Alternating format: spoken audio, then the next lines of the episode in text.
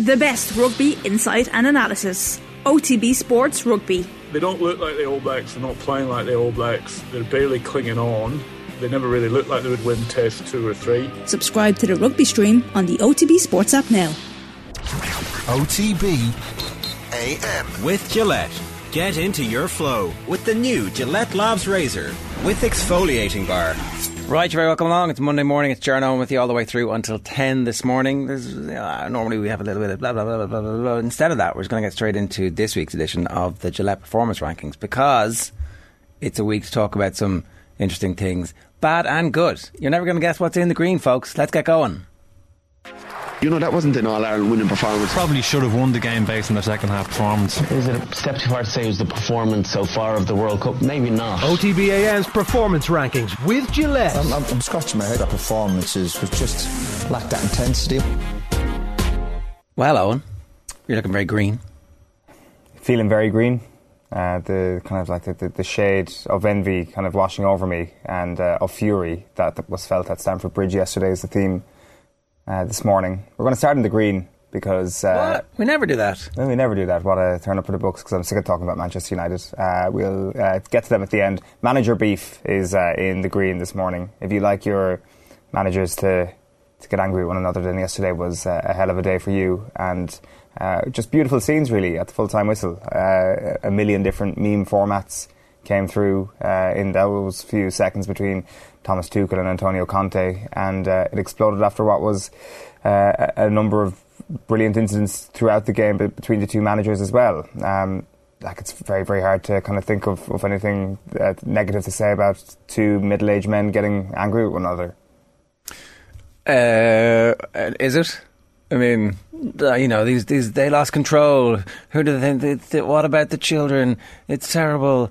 Oh, what was us? We have to watch this. And then, they, I mean, they abused the referee afterwards. Uh, I think Tuchel probably goes too far with the referee afterwards. Like, it's difficult to referee these Premier League games. It turns out, and sometimes the refereeing isn't very good.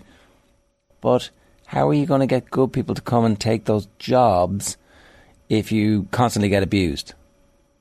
Uh, yeah. Um, I, I, guess so, but like that's just Premier League managers, isn't it? Like referees get this all the time. It's it's like it's just ridiculous. The um, I guess I, I don't know the, the, petition afterwards. The, the second such petition around Anthony Taylor from Chelsea fans got uh, a lot of signatures. Um, Eighty thousand. Uh, yeah, there was definitely one before that got eighty thousand. This one might be on a similar level as oh, well. Oh, the new one. Fair. Sorry, yeah. um, I'm not, I'm not that sure. was the last last season's one. I yeah. mean, look, uh, it's not the referee's fault, right? Uh, that the two lads end up having the fight. Tuchel's going to say that it was, but he was spoiling for. Her. That's what he wanted. Tuchel wanted it. Do you not think? Oh, was, Tuchel started it. it. Yeah, yeah. Tuchel uh, hung on to the hand because uh, Antonio Conte didn't look him in the eye. I think he started the first one too. Like yeah. Conte, Conte goes to where he's allowed to go for the celebration. Mm. Yeah. And then Tuchel kind of runs over to him and butts him. You're like, yeah. what? I mean, oh, so it wasn't, it wasn't me. It was you. It definitely was you. Yeah. Tuchel also a much taller man than you might have thought from just looking at him on the sideline. When you see him in context, obviously uh, Antonio Conte is quite small.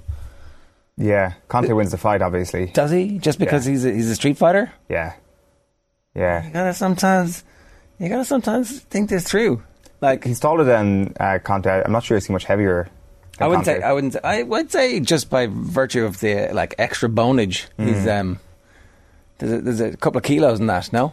Yeah, like um, he's all, yeah, like the Street Fighter thing is is interesting. Like I think Antonio Conte probably revels in this. Like it definitely felt that Tuchel loved this, and uh, he was giving more weight to Geoff Shreeves afterwards, and like he, he was a big fan of, of everything that happens, and, and, and, that's great. But Conte did as well. He didn't give as much away in the aftermath, but he he went onto Instagram and on his uh, Instagram story posted a screenshot of Thomas Tuchel running past him as uh, he thought Chelsea just scored the winner in the 84th minute or, whatever it was, and he said, "Look, I didn't see you." Making you trip over would have been well deserved. So I didn't realise that uh, he had his hand in his head just as Thomas Tuchel was speeding right past him.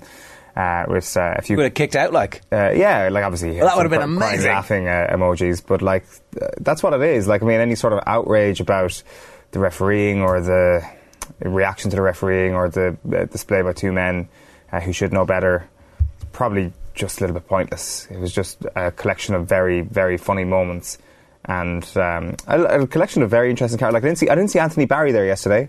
Uh, like, did, did you spot him? Like, I was keeping an eye out for him as I was trying in to the in the fight. in the like just all the, all these characters that we don't really we aren't overly familiar with because um, just we just aren't we know their names we aren't necessarily sure what their faces like I, I know I know this is not the makeup of their backroom teams but it kind of felt like everybody that was protecting Thomas Tuchel looked very German all of a sudden and everybody who was protecting Antonio Conte looked very Italian all of a sudden and it was like these uh, this, these clashes of two very passionate nations going toe to toe even though that wasn't the truth at all and the big burly Tottenham or Chelsea security guard, the tattooed, bearded man who uh, just kind of stood back just a little bit before they uh, went head to head and then got in and stopped it, which is. uh, If you're into the entertainment business and also being a security man, that's how you do your job very well. Shano Insano 210 on our YouTube comment says GAA are in the red for having soccer put their handshake confrontations to shame. I mean, we thought we'd seen the best handshake confrontation in world sport on our own shores, but it turns out we haven't. We were in the Halfpenny place, really. Well, ours was a particularly Irish one, especially the second one, where they both knew that the handshake thing was going to be a thing. And like two, uh, again, middle-aged men, but this time uh, Irish men uh, of a certain age, maybe very young ages, of course. Yeah. Um, they uh, they decided, you know, no, we're not doing that for the time being. We're not. I'm not, I'm not being the man to shake the hand first. Whereas uh, this was kind of more of a, a continental approach to a handshake beef. It was look me in the eye, look me in the eye like a like a real man. Uh, Tuchel and Conte was everything that Cody and Shefflin should have been, but wasn't, as Henry bowed down to the more dominant male, says John O'Leary. I don't, I don't think that's uh, accurate, John. I think maybe uh, Henry decided not to like turn it into what Thomas Tuchel decided to turn it into. And uh, look, maybe if it had been somebody, you know, maybe if it was somebody else, like would would two other GAA managers have been capable of having something like this who weren't former teammates or colleagues or you know county men? Could you see this happening between, say, random manager and another county's random manager? Like, could could Liam Cahill and Davy have something like this next season? Is that possible? I don't know. Well, hope like I mean, if there were if We would certainly watch. if there was any kindness in their soul, they would give us that level of theatre. You think we deserve it? Yeah, like I think that they need to go out of their way, and th- th- this we need to enter kind of a new WWE esque phase of of managers fighting. Like it, it is, I hadn't really bought into the whole Tottenham versus Chelsea bad blood thing. I thought that the Battle of the Bridge was just one of those things. Like it was a long. This is six years ago, and people are like Battle of the Bridge point part two, as if like we'd been like eagerly sitting outside theaters waiting for this thing to arrive. Like I mean, there's been a lot of fixtures played since then that haven't had this level of of fire between the two teams that I, I, I- wasn't quite uh, expecting it. Like, and, I think I'd kind of completely forgotten about some of the, the fallout from the Battle of the Bridge one from, from 2016. Like, I'd completely forgotten that Mark Clattenburg went on a podcast a short time after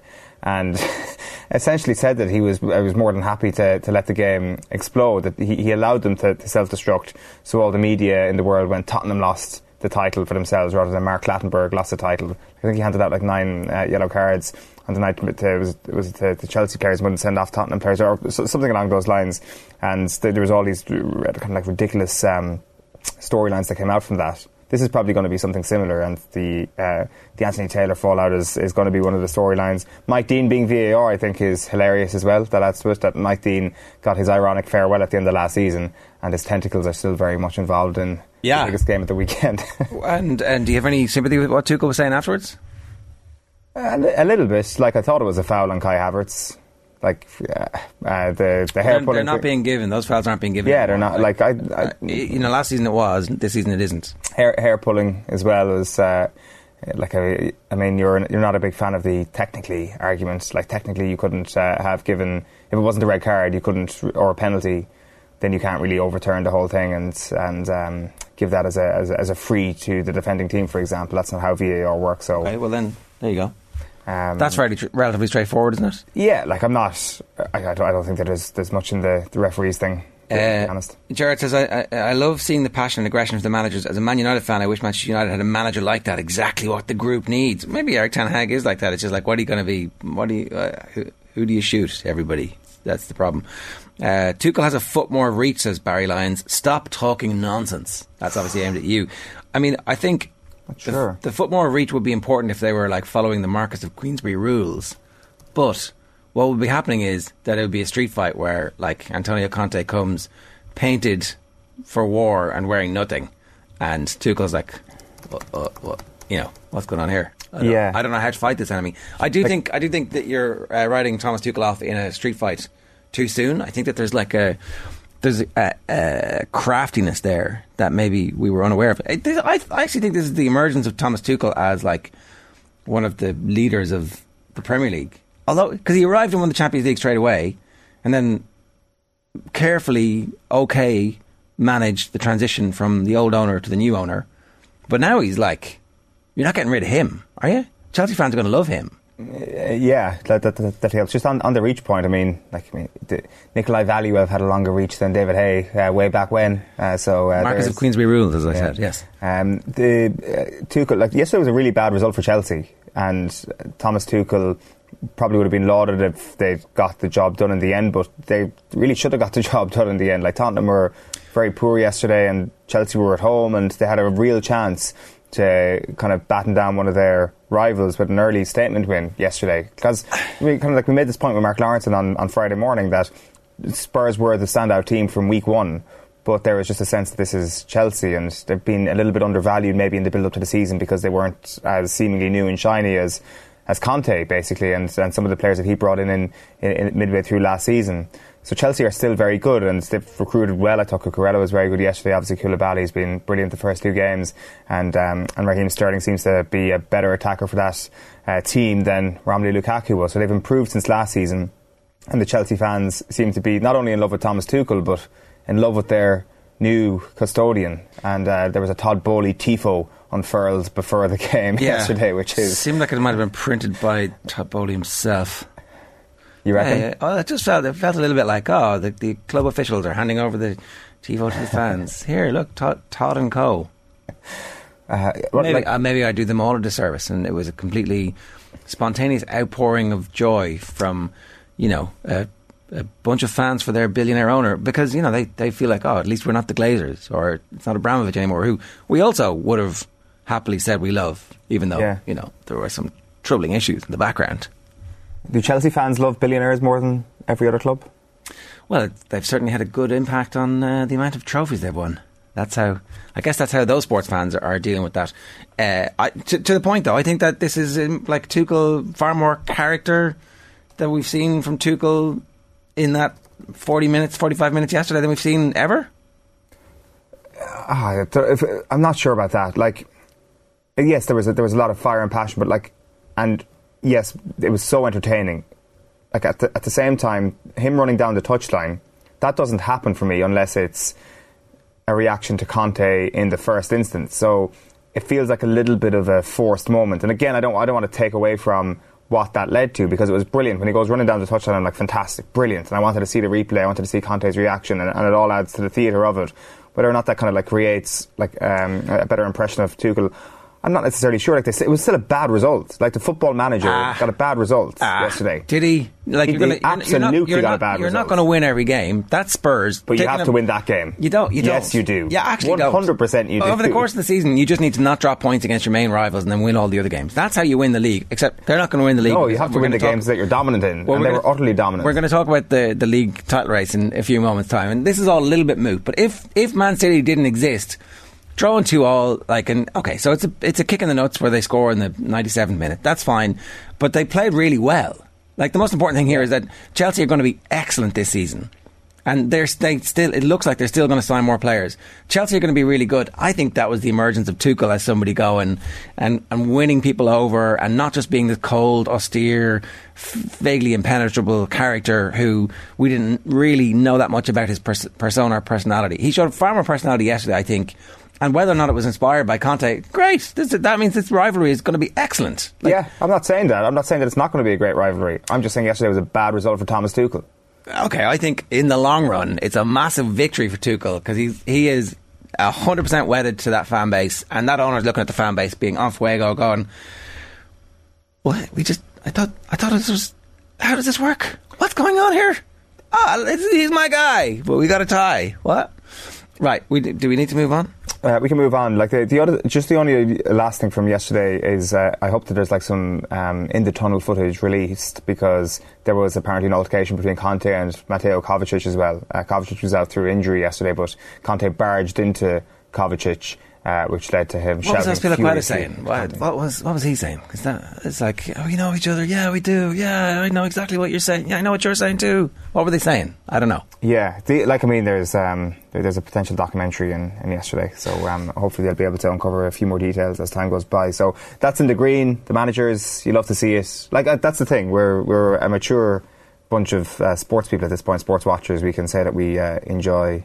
Um, the, the beef between managers rather than and I think uh, Sky Sports got particular joy out of saying that yesterday as well. I think that was kind of being like you know look how emotionally intelligent we are that's what Sky were saying. We can enjoy this thing, and I think that was like a pointed statement towards the now very famous hand wringing that BT Sport broadcast during the Atletico Madrid versus Manchester City game Ah, last year. yeah, Sky I mean, Sports yesterday were like, "Oh, I- we're I- we're mature." I think they You have a point. Weren't. I've got to say, right? So watching the post-match interviews from after Lampard and Gerrard on Saturday, they were uh, kind of boring in a minute and a half. Like Geoff Shreeves is four and a half minutes for both his manager ones, and he's straight in going, "What happened with the red cards?" Yeah, Do you know, like for all the shit that Jeff Reeve, Geoff Shreeves gets, I think he's actually pretty good at that stuff because it's difficult. And you compare and contrast that with, like Steven Gerrard wasn't asked about Tyrone Mings after the game. that seems a, a What? a, big one to make. Ask about Mings. Oh, thanks very much. Like what? He's, he's got. You've got. You've got another three questions here, buddy. You got it like another three minutes if you want it. Jared's like actually delighted with himself because he's he's going to lick himself. He's so happy, and they didn't ask him about Mings. Geoff Shreeves would have asked about Tyrone Mings. It was interesting at the end of the Trees interview with Conte. He, he said one last question, and then after that, he said one last question because I've been asked to ask you about the refereeing incidents. And I think, I don't know, just personal opinion, the refereeing conversation was a little bit fatiguing yesterday because I didn't really care all that much.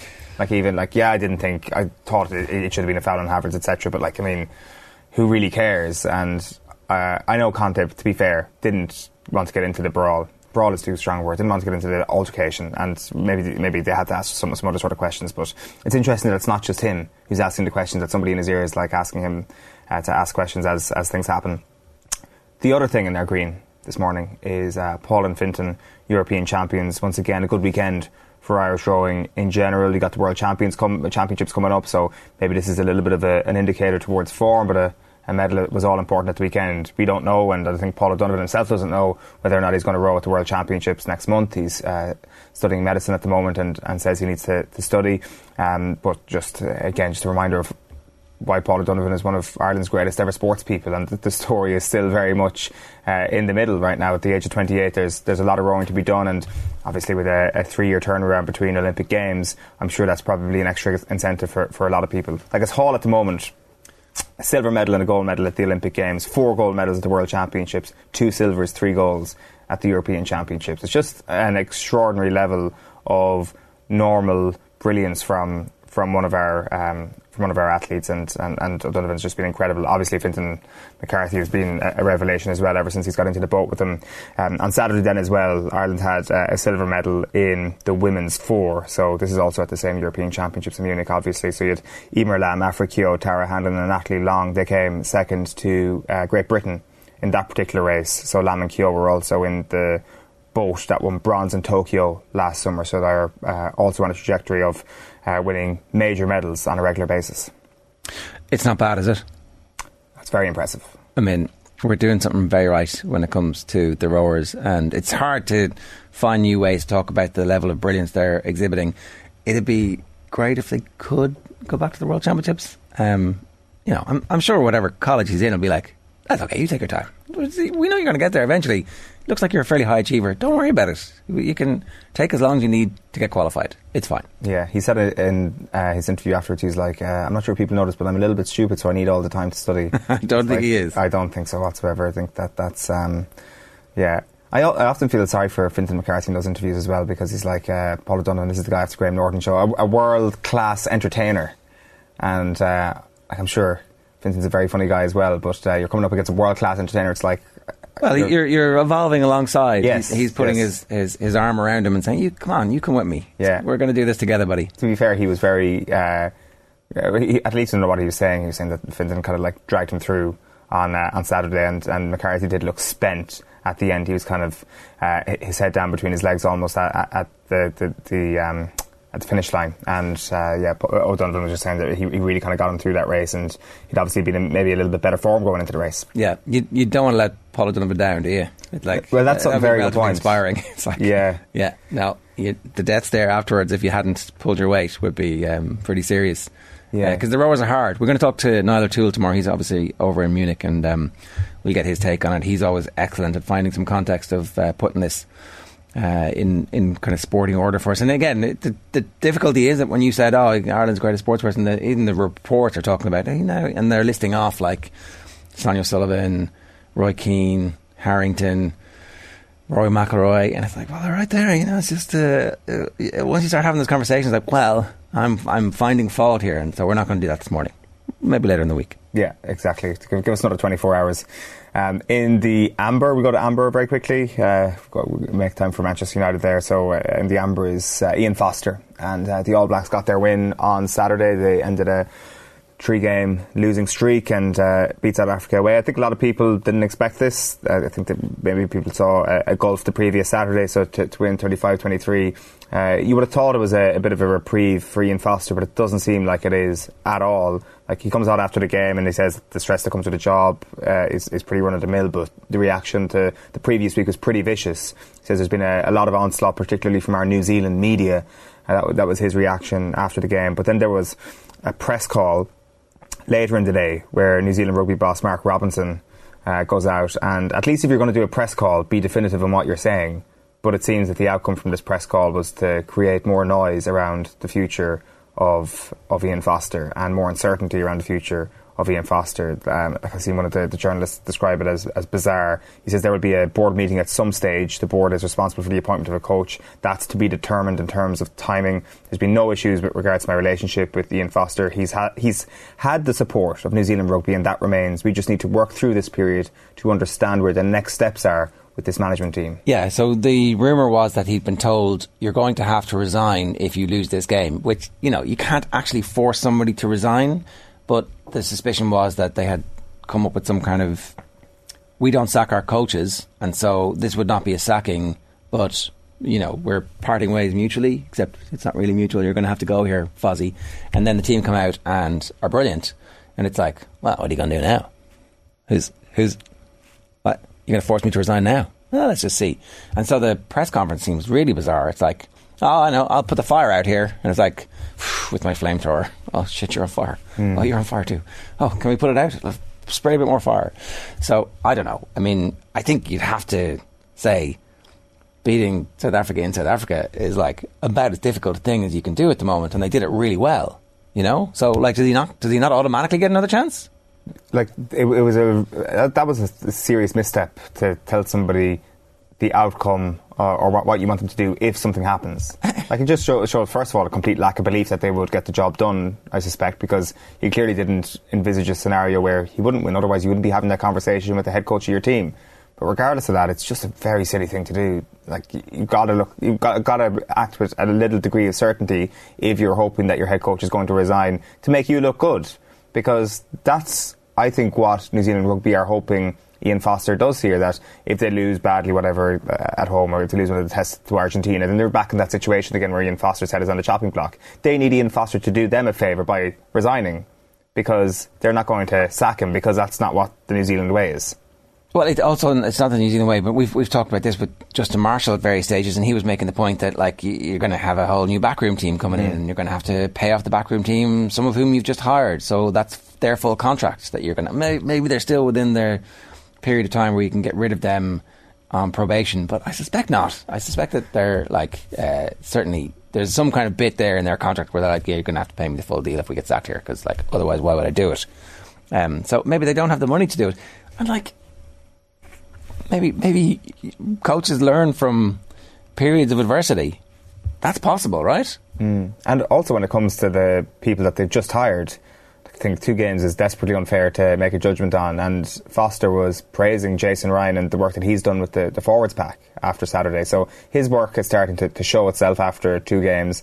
And all of a sudden, if you're getting rid of the, the team en masse, and that doesn't work. Now, I know that he's got a Crusaders link himself, so so maybe uh, like the when Robertson comes in, if he's going to be the successor, then maybe all the, the people that he's worked with in the past end up uh, end up staying anyway. But uh, it, it feels that they've, they've kind of the, the mess is there because the team isn't great at the moment, but the mess has been inflamed hugely by the, the, the, the way that they've handled it on, on diplomatic level. We did ask the question if Rassie might this week be playing chess while everybody else is playing checkers by, you know, trying out some new things, having a little bit of a vanilla approach to the attack and the defence, and just saying, let's go and see how certain players play because um, they, they dropped the man of the match from the previous week dropped. You know, he ended up coming on pretty early, right?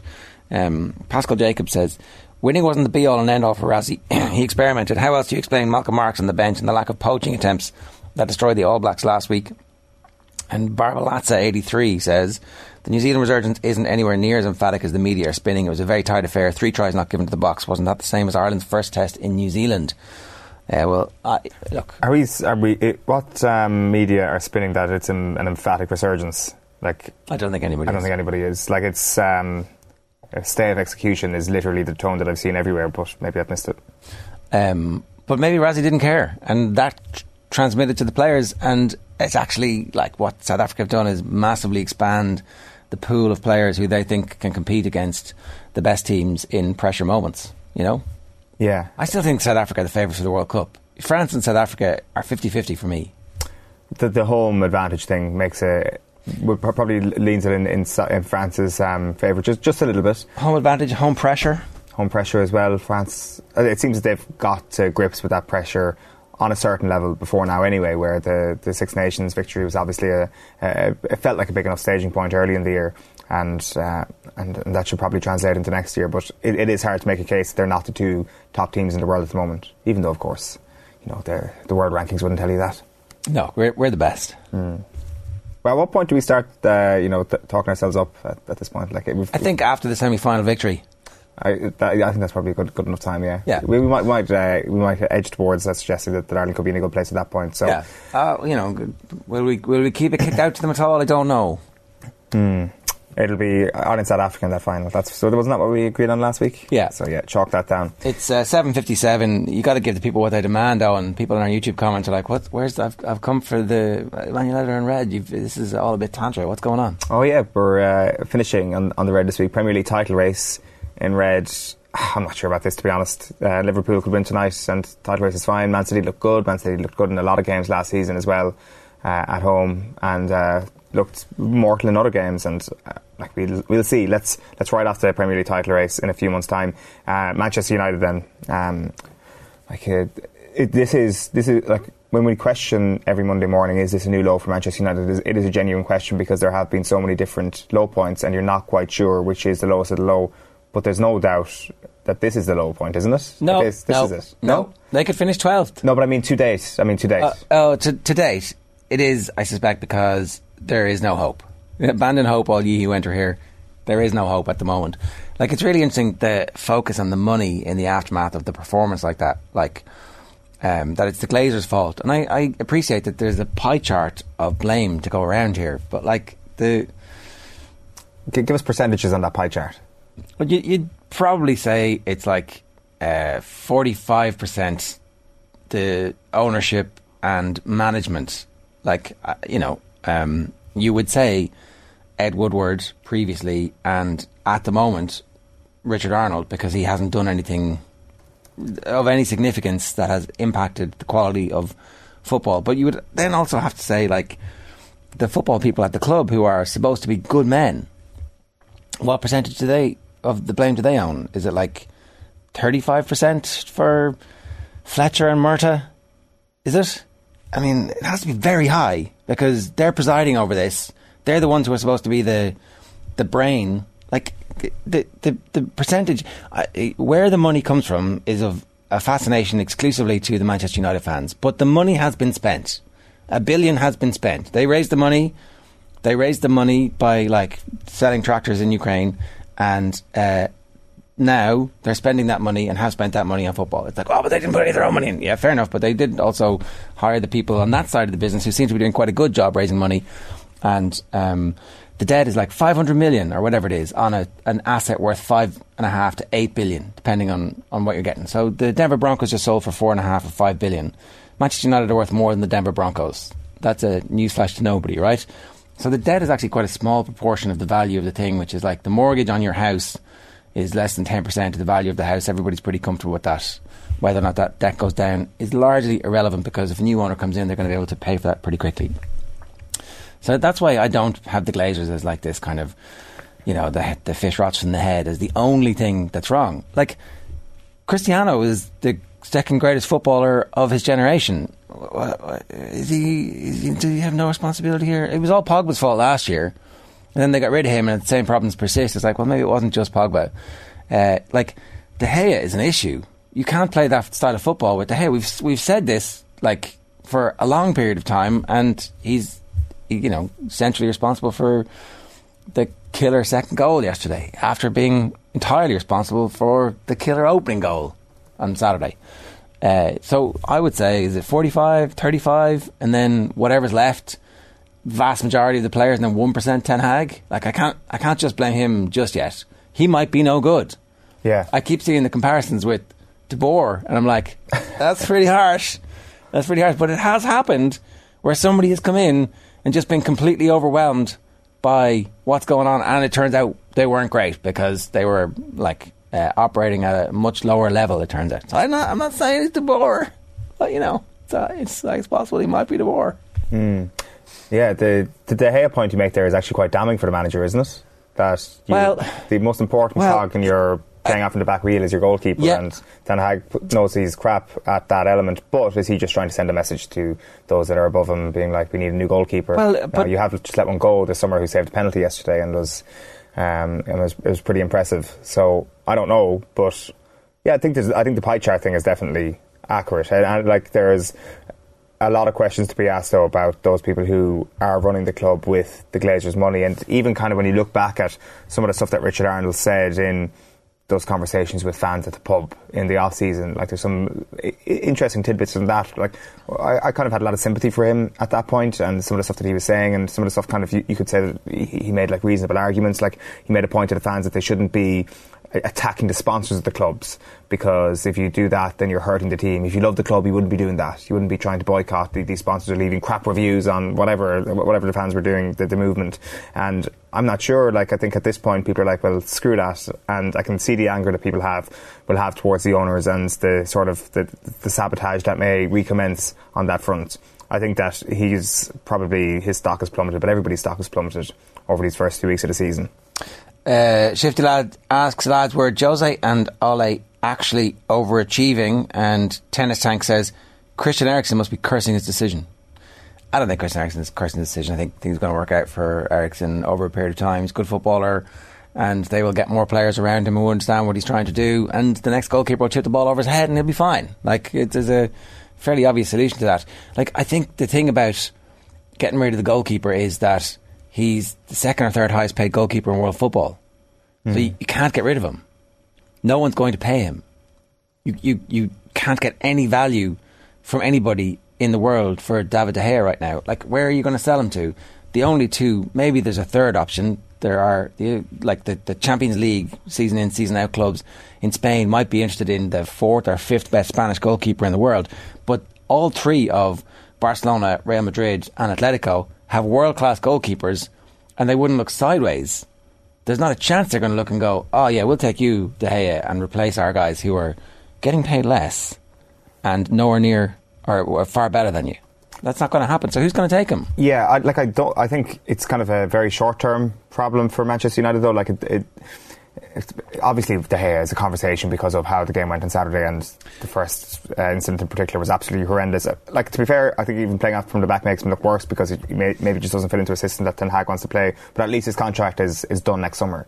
And he'll be at the gap, and that that'll be one issue solved next summer. It's been some of the longer term contracts that are obviously a little bit harder to a little bit harder to sort. And like I mean, we had the, the Jadon Sancho conversation uh, last week. I mean, the the Anthony Martial Yeah, contract. we were was we were very wrong about we were very wrong about all those players, weren't we?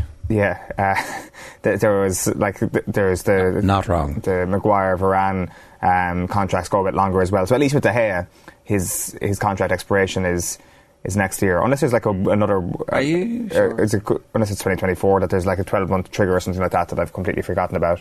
Um, but I, I, I thought that he was gone uh, next summer. I'm not, I'm not sure. I'm not sure. I, I would.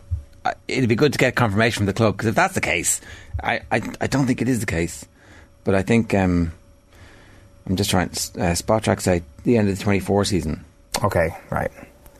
Um, 20 million a year for for that. I think uh, Transfermarkt said 2023. So um, one of the, one of those two things is wrong. So wh- whatever. Uh, anyway, it's a, it's a problem right now for Manchester United. It is a problem right now. Did you did you see Harry Arter's contract at Nottingham Forest automatically renewed for an extra season if they won promotion and they won promotion even though he was out on loan for last year. So he got a pay rise and an extra year from Forest when they won promotion. I mean that's how football contracts work. So I mean it's possible that they're stuck with David Gea until like 2044. I don't know. Like the opposite of a of, of a bonus contract. It's like every position we fall down the table, uh, you will get another year in your contract. All right, is that what everything else in the red? Was there something else? Yeah, no, that I'd be That was it. briefly. Yeah, that's that's it. All right, OTB AM brought to you live each morning by Gillette Labs for an effortless finish to your day. Uh, here's what's coming up for you. Andy Mitten standing by. Uh, going to bring sports pages and news at 8.35. Daniel Harris going to join us today, 50 to look at the Spurs-Chelsea game. We might ask him about Manchester United as well. Matt Williams going to join us at 10 past 9. Now, off the ball has gone back to Vicar Street in association with Cadbury FC. It's a massive roadshow. It's coming your way this Wednesday night. Michael Owen, plenty for him to talk about. Ian Wright, Emma Byrne, and Karen Carney are going to be our guests. There's some uh, great stories in the night as well. It's an exclusive off air event.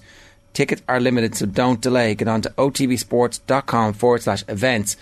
And a reminder for you all ticket proceeds will go towards supporting Irish women's grassroots football. We're going to spend all the money that we get on tickets and buying gear for uh, Irish women's teams right around the country. After the break, we're back live with Andy Mitten to dissect what the hell that was from Man United in that first half against Brentford. Here's Vinnie Perth speaking with our own Stephen Doyle after the Battle of the Bridge yesterday, where the two lads were on live commentary for Off the Ball. Take a look.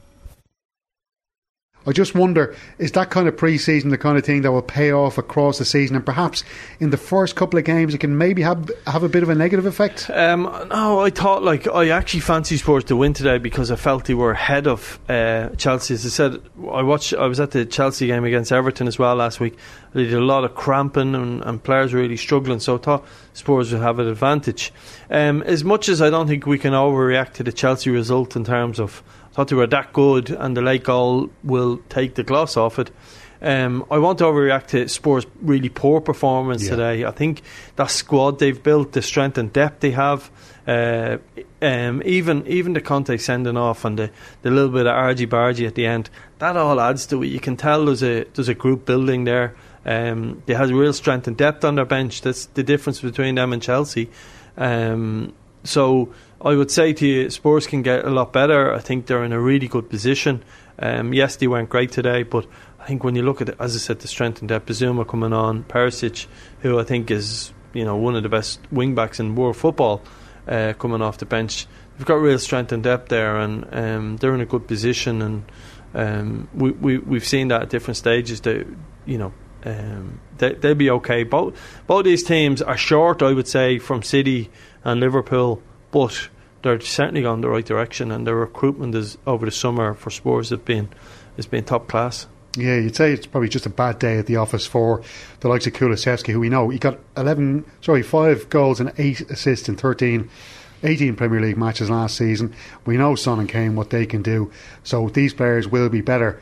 Just interested to know as well where you think Richarlison fits in and all that, because Yeah. will he have to fight his way into the starting team? He will, and that's where going back to the strength and depth was the, the game was gone against Spurs. They were really poor, and when he came on, he, uh, they changed the shape. It was more of a four-four-two, and Richarlison played up front with um, uh, Kane, and he gave that Chelsea back three who were. Like Silva was playing with slippers for 65 minutes. They put them under a lot of pressure, and that helped them get back into the game. And you always felt, as much as Chelsea then got control of the game after that 10 minute spell.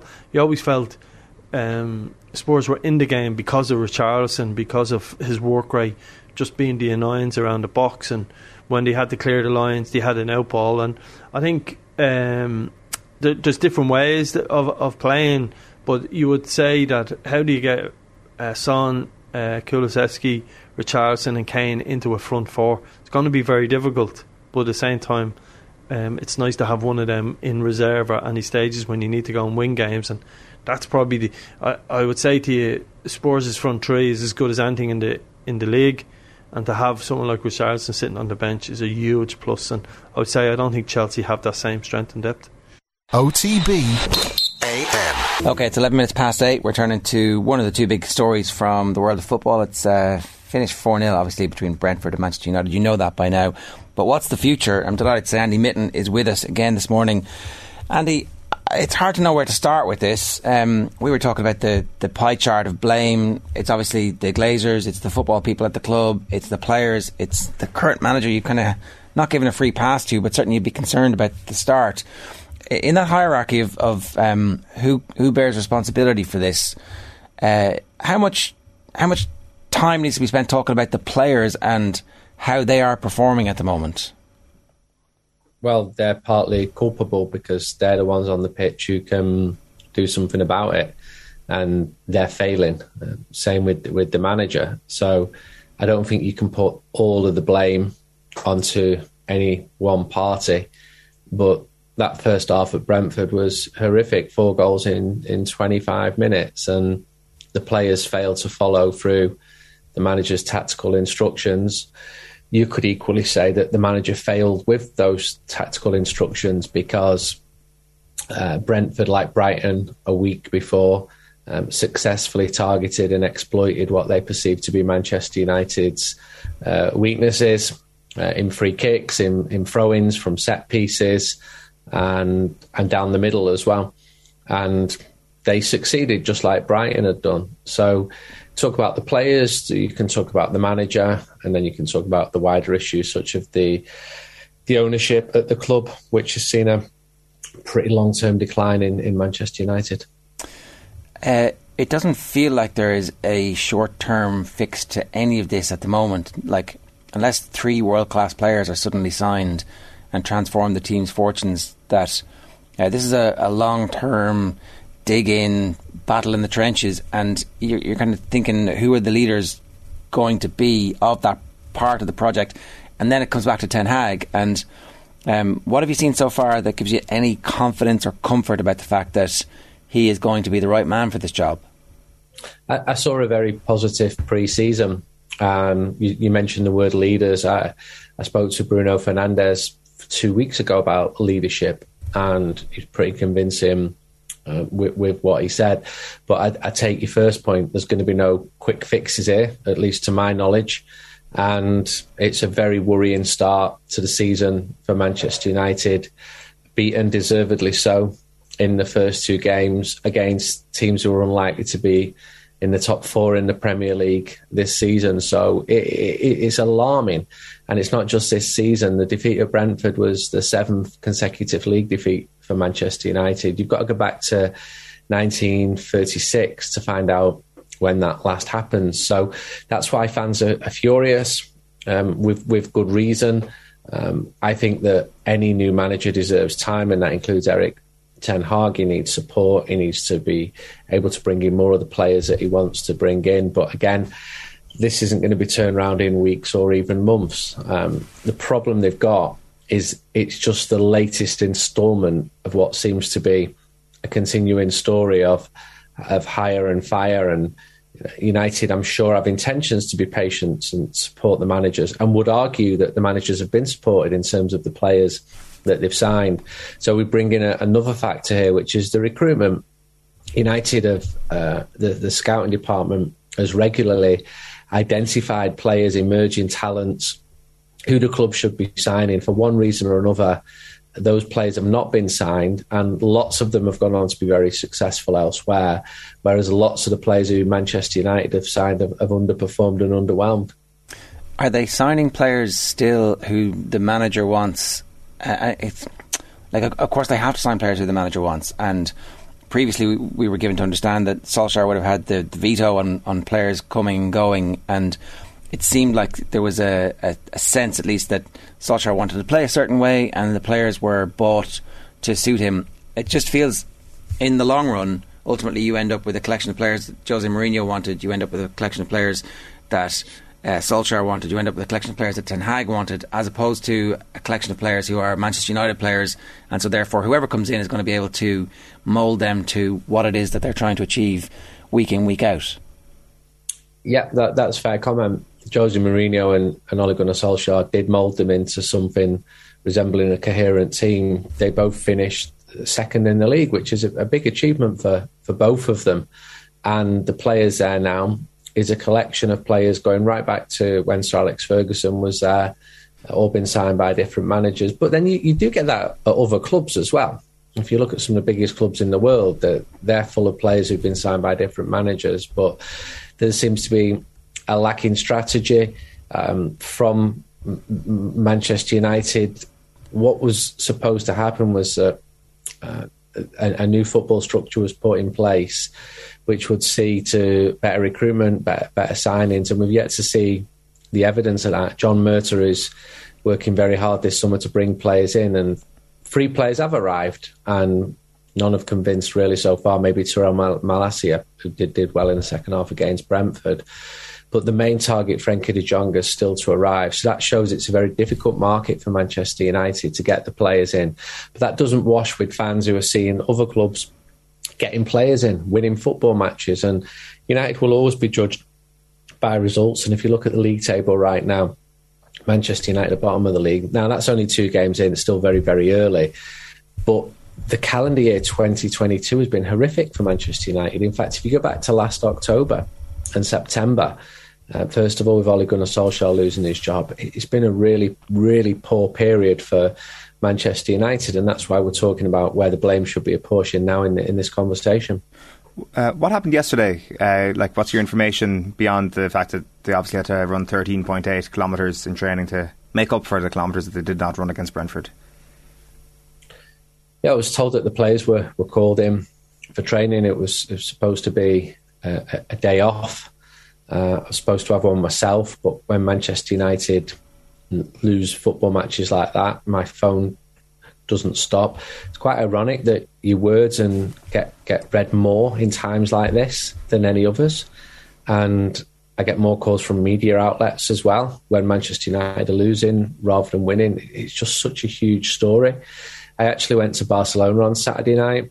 I watched Frenkie de Jong um, my, next game will be Manchester United Liverpool. I don't want to put too much thought thought in, in, into that one, but the Barcelona story, even though that's a big one, it just pales completely to to how big Manchester United is.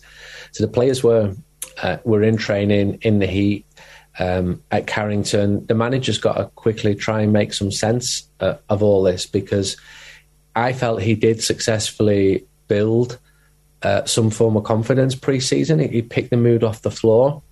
I was there at all of those games, and there were lots of encouraging signs. And that all just went pop and crashing down to earth with the defeat against Brighton, and got even worse with the defeat against Brentford. And it looks really daunting now for Manchester United. Look at the next opponents: Liverpool, as I said, um, Southampton. That'll be a draw because United always draw at Southampton in August. Uh, Leicester away, Leicester scored four past United last season, and then Arsenal at Old Trafford. So these are really worrying times for Manchester United fans. Everything just feels so existential all the time, doesn't it? That you mentioned it's of course, it, like it goes back a long time. This is not just uh, a new. This doesn't feel like a new season. It feels like a continuation of a previous one. But it feels that everything bad that goes wrong at Manchester United is just amplified times a million, and that comes with the the territory of being a huge club, but it also just comes with the legacy of of fans being unhappy with how the club is run, despite the success that they had to distract themselves from, from that during the year. Like there, there is no other sports organisation adventure in the world that could lose one or two games at the start of a season, and it feels like the whole world is ending. Maybe Real Madrid and Barcelona, were similarities there I remember a, a, rookie manager called Josep Guardiola losing his first game at, at, Barcelona, and people saying this guy's not cut out for management, he's a disgrace. And so you, I would always be wary of knee jerk reactions. But I think the worries of a lot of United fans are are, are genuine and are well founded, and it's not just about these these two results. As I said, seven consecutive home defeats. And United is a huge story. So I've got editors saying to me, "More, more, more. Your stuff's getting record number of hits." I'm "Well, thanks. I'd, I'd much be rather writing about." A successful Manchester United team, but it shows what humans are like, don't they? Humans like to stop and look at car crashes, they like to peer over the, the mess, the carcass um, and, and Manchester United is a mess at the moment and people are fascinated by it. It's like I used the line yesterday. It's like a ghoulish soap opera for the fans who are going to the matches, but the fans still go. They sell out the tickets. You couldn't get a spare ticket for Brentford on Saturday. It was really, really hard. Liverpool next week. Um, talk of protest, but it's still a really hard ticket. So, in some ways, logic doesn't apply, and you can use that as a positive or a negative. You can say the loyalty to the fans is, is incredible, but you could also say that loyalty is also the reason why the, the Glazers took over in the first place. That um, point you make about the protest, we've actually had a comment in. Can you ask Andy Mitten about whether the reported boycott of the Liverpool game will take place? I'm supposed to go over next week, and I've spent 400 quid. I don't want to go over to stand outside Old Trafford. It's M. Lawler who's asking that. Well, that M is absolutely entitled to go inside Old Trafford and use the ticket which has been purchased for the game. I, I think with boycotts, it's always risky. Several have been tried over the years, none have really fully come off. There is a lot of anger in the air among Manchester United fans, so I'm sure there will be protests, maybe uh, a bigger pre match protest than we saw against Brighton, which was three or four 100, 100 strong. And there's lots of ideas bubbling around, and the club don't have a problem with um, le- legitimate and peaceful uh, process. I protests. I think they understand why the fans are, are angry. Um, and online, you've got so many people with the solutions, but it's such a complicated issue as well. Uh, fans who go to matches hate being told what to do by fans who don't go to matches. And people are saying, well, if no one goes inside Old Trafford for the game, then the Glazers will quickly tire of this. And I think there's a genuine point there. If Old Trafford was empty, then it would be a worldwide story, just as it was when the, the game against Liverpool um, was cancelled because of because of other protests. So there's lots of areas of uh, where, which United fans are talking about in terms of protest. I think sometimes the strongest protest just comes from within terms of the the reaction inside the stadium, the fans making their feelings clear. And looking at that Liverpool game, it, it looks absolutely daunting. You just wouldn't be surprised if Liverpool put four or five past Manchester United right now. From somewhere, Manchester United have got to to, to recover. Um, it can't be as bad as they're playing. Surely these are good players individually. A lot of them are good. They're not that good, but they're not that bad some of them might be that bad. Harry Maguire might not be up to playing football for Manchester United at this level. Although they spent 80 million, the fallacy of sunk costs would suggest that continuing to play him is actually going to end up in the long run being worse for the club than actually cutting your your um, your losses. And then there's obviously the issue of the goalkeeper and whether or not he suits the new manager's style. It appears, and the evidence would seem to suggest that they're not a good fit. That's not not to say that he can't play well for certain managers with certain styles, but for Ten Hag, he might not be the right guy, despite what Ten Hag says. It, it doesn't look good good at the moment, does it at all? And you mentioned two players. Uh, I could go through the whole squad. None of them have performed so far uh, this season. The bottom line is Ten Hag's the manager, and he chooses them, and he lives and dies by those decisions. Um, you cannot continue to have players playing poorly um, playing all the time. The goalkeeper situation is more complicated because Dean Henderson was was let go. He's on loan at Nottingham Forest. Uh, we saw him playing really well in Forest's first Premier League game for 23 years. Uh, the the next goalkeeper at the moment is Tom Heaton. So I, I understood throughout the summer that Manchester United were looking at bringing another goalkeeper in. That may happen. Uh, to be fair to David De Gea, he, he took blame and stood up and fronted up after the game at, at Brentford. But again, what does that mean when you've lost uh, 4 uh, 0? All of these players are still getting paid huge amounts. Um, and underperforming in their duties as Manchester United players. It's really, really not good enough. And at the end of the game, the players went over to the away fans and they thanked them for the support. Fair enough. And they got a, a, clear reaction from the away fans as to how they felt as well. There's there's there's mutiny in the air among a lot of Manchester United fans at the moment. There's absolute fury around among the fans at the moment because um, it has been so bad. And what happens when United start playing the top teams? It really shouldn't be coming to this. I've seen Manchester. The lowest I've seen United finish in the table was uh, 13th under under Sir Alex Ferguson in uh, 1990. But even though United were, were, were big payers then, um, United were coming off a, a, spell in the 80s when Liverpool had been so dominant. Everton was successful too, but United didn't have the financial power that they have now. The current players are among the best paid players in the world. The level of underachievement is staggering. That moment when the fans let the players know what they thought of them on Saturday, uh, there was some disagreement between Ronaldo and, and Steve McClaren after that, where is, is Ronaldo just doesn't go over to the fans. Is that is that right? He, he went partly towards okay. the fans, and then he then he turned back, and there looked to be a disagreement. I don't know what words were were spoken there. The issue of Ronaldo needs sorting out. That's what I do know. Is he going to stay and give it his best, or does he want to go? If he wants to go, let him go.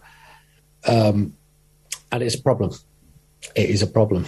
I can argue both sides. If he stays, then Manchester United keep a very popular, proven goal scorer. Uh, but again, this is on the manager. The manager's got to make some really big decisions. You mentioned Maguire, De Gea, Ronaldo. The, the manager had the respect of the players pre-season, and I think he genuinely is a good coach. Uh, but he's got to make some really tough decisions now harder to make those decisions when the players you've wanted have not yet been been brought in. So Manchester United need to bring some players in before the end of this this transfer window. That's another factor as well. It's okay. Uh, uh, it's relatively straightforward to make those decisions if you think you're going to get the benefit of long term support. So, say, for example, he was to somehow find a buyer or whatever to get rid of those players out of the squad and not have the them be replaced a, a finish of 12th or 13th, does Ten Hag get the benefit then of like actually adding in the new players and getting the year of experience that the young players get next year, or is there is that cycle of boom and bust or bust and bust as it is at the moment going to going to follow? See, uh, does he have the confidence that he actually has enough long range here to be able to say, okay, actually, you know what, Ronaldo, that's fine, you you, you go, and we're not going to pick Harry Maguire because actually, ultimately, it's not my job that, to get a transfer fee for him, and um, or does he feel like he'll just get fired at the end of the season if they finish thirteenth? You say it's okay moving players on. It's, it's really difficult. R- Ronaldo has been offered to probably a dozen clubs in Europe this summer, and none of them have taken him. So it's difficult. The only offer I understand, which has been uh, credible, was from a club in, in Saudi Arabia, which obviously the, the player has not, has not chosen to do that. I think now Ten Hag will be getting reassured that he's going to be supported. And I think United have supported their managers. They've given each of them a couple of years, uh, apart from David Moyes, who got who got nine months, um, and they've been they backed them in terms of buying players. The recruitment has not been good, um, and we're judging this with the benefit of hindsight because at the time, when players like Bastian Schweinsteiger were, were signed to come in I remember United fans thinking, great, great, great. And they're just not working out. So why are they not working out? I think that Ten Hag will be getting reassured at the moment.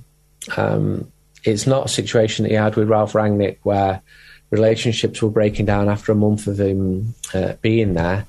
Um, United have got to support Ten Hag. He's the manager. He's the man who's been chosen to, to lead the team.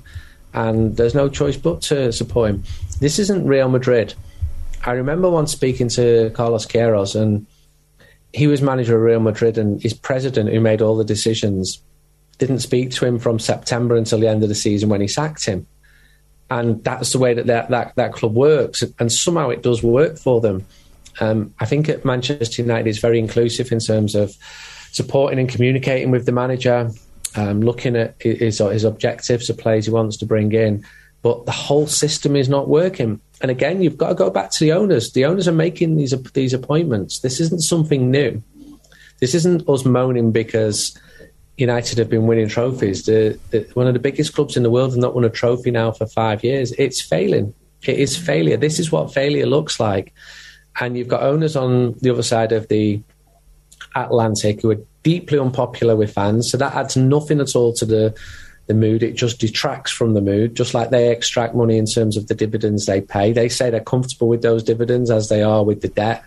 But are you asking me if the the, the, the Glazers are competent owners? I'd really struggle to say that they are.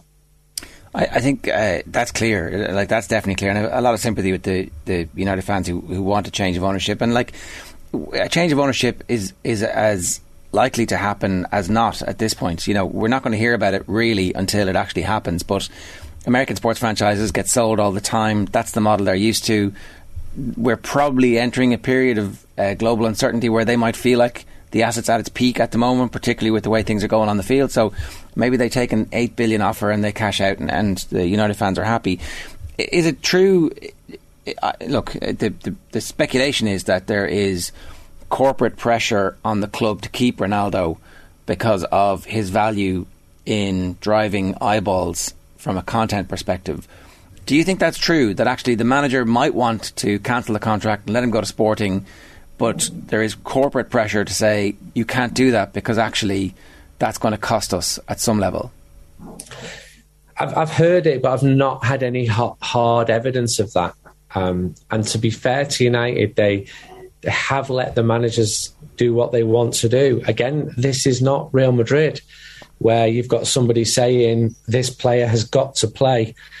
Again, Real Madrid keep winning everything, so maybe that that's that is the the way forward. And I don't think it is, but I think that Ronaldo's numbers in terms of the commercial value that he brought to the club are, are definitely high and definitely important.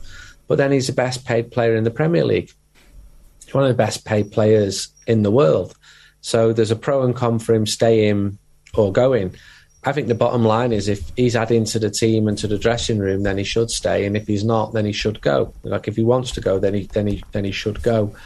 Um, I've only been told of one example which I can completely back up with my sources, and that was several years ago. Anthony Martial a club were interested in him, and it was put to him, no, no, no, no, the Glazers won't allow Martial to be sold. Uh, and there was another time when Jose Mourinho wanted to get rid of Martial and was told the same thing. Uh, now I think, well, up until the start of this season, United would have sold Anthony Martial, but I've heard the rumours about uh, Cristiano, but I speak to people at the club all the time. I've got a lot of sources there. I've done this for a long, long time and I've not heard that where I could back it up and okay. go to court and say I've got confidence in my sources there. Why do the Glazers love Anthony Martial so much? Um, well, this would be going back three or four years. I think they thought that he was going to be the next Pele, right, or Messi, or Maradona, um, which probably shows how much the Glazers know about football. Uh, j- j- one other question I had, Andy. Just you say there that the Glazers, not the Glazers, the, the, I guess the structure at the, the club allows the manager to do what he wants to do. Now I know that recruitment isn't the only issue. I mean, the the, the players that, that are there should be doing better than they are. But when it comes to recruitment, does Ten Hag almost have too much power, or has he got too much influence over the players that they're signing? Like, I mean, it, it does feel like Ten Hag's ideas have been the ideas that they've run with in the off season with regards to their signings. And of course, the manager should have a huge say in it, but you look around at some of the other clubs, whether it's Begiristain or Edu, and, and they're kind of making up a, a very uh, coherent transfer strategy. It feels that that is totally lacking uh, at Manchester United, and they're happy enough to almost subtly allow the blame to land at the door of the manager because these are Ten Hag's players. It, it feels like it because it is. It, the manager is getting the players that he wants to bring in at the moment. This is against a backdrop of fans being circumspect because players were signed by by Ed Woodward, who fans felt this. There's no planning gone into this. This has been a call from the agent at, at the last minute. Uh, is probably the the best example of a, a, club which does it well. You've got the sports director working in tandem with the manager. There's respect there. There's a long-standing relationship, and it doesn't exist at Manchester United at the moment. You've got a scouting department identifying players. I could give you 20 players now who Manchester United have identified over the years, and I've either gone for him or passed on the player and it doesn't reflect well on the fact that United have managed to pull it off. Now, clubs are never going to get all the players that they want. United are not as attractive as the club used to be. United put a huge amount of work into Jude Bellingham, for example, and ultimately his family decided to, that, that he would be better playing first team football uh, in Dortmund. I think United are pretty clean in terms of the way that they negotiate um, maybe to a fault. I spoke to people at FC Barcelona last week, and they said Manchester United have been very correct. Uh, but I spoke to a former player a year ago who said United have lost uh, the ability to do the dark arts of transfers in terms of getting players in. So, am I going to criticise a club for not being corrupt there? No, I'm. I'm not. Um, but the bottom line is the players who the club want um, are, are, not coming in, and they're tracking, they're getting them at really early stages in their career. So I saw last week Sesko moved from Salzburg to Leipzig. United had him at 16, and there were big complications with the agents, which sometimes happens, and is still happening because agents look at United and think there's real money there. We can pull the pants down.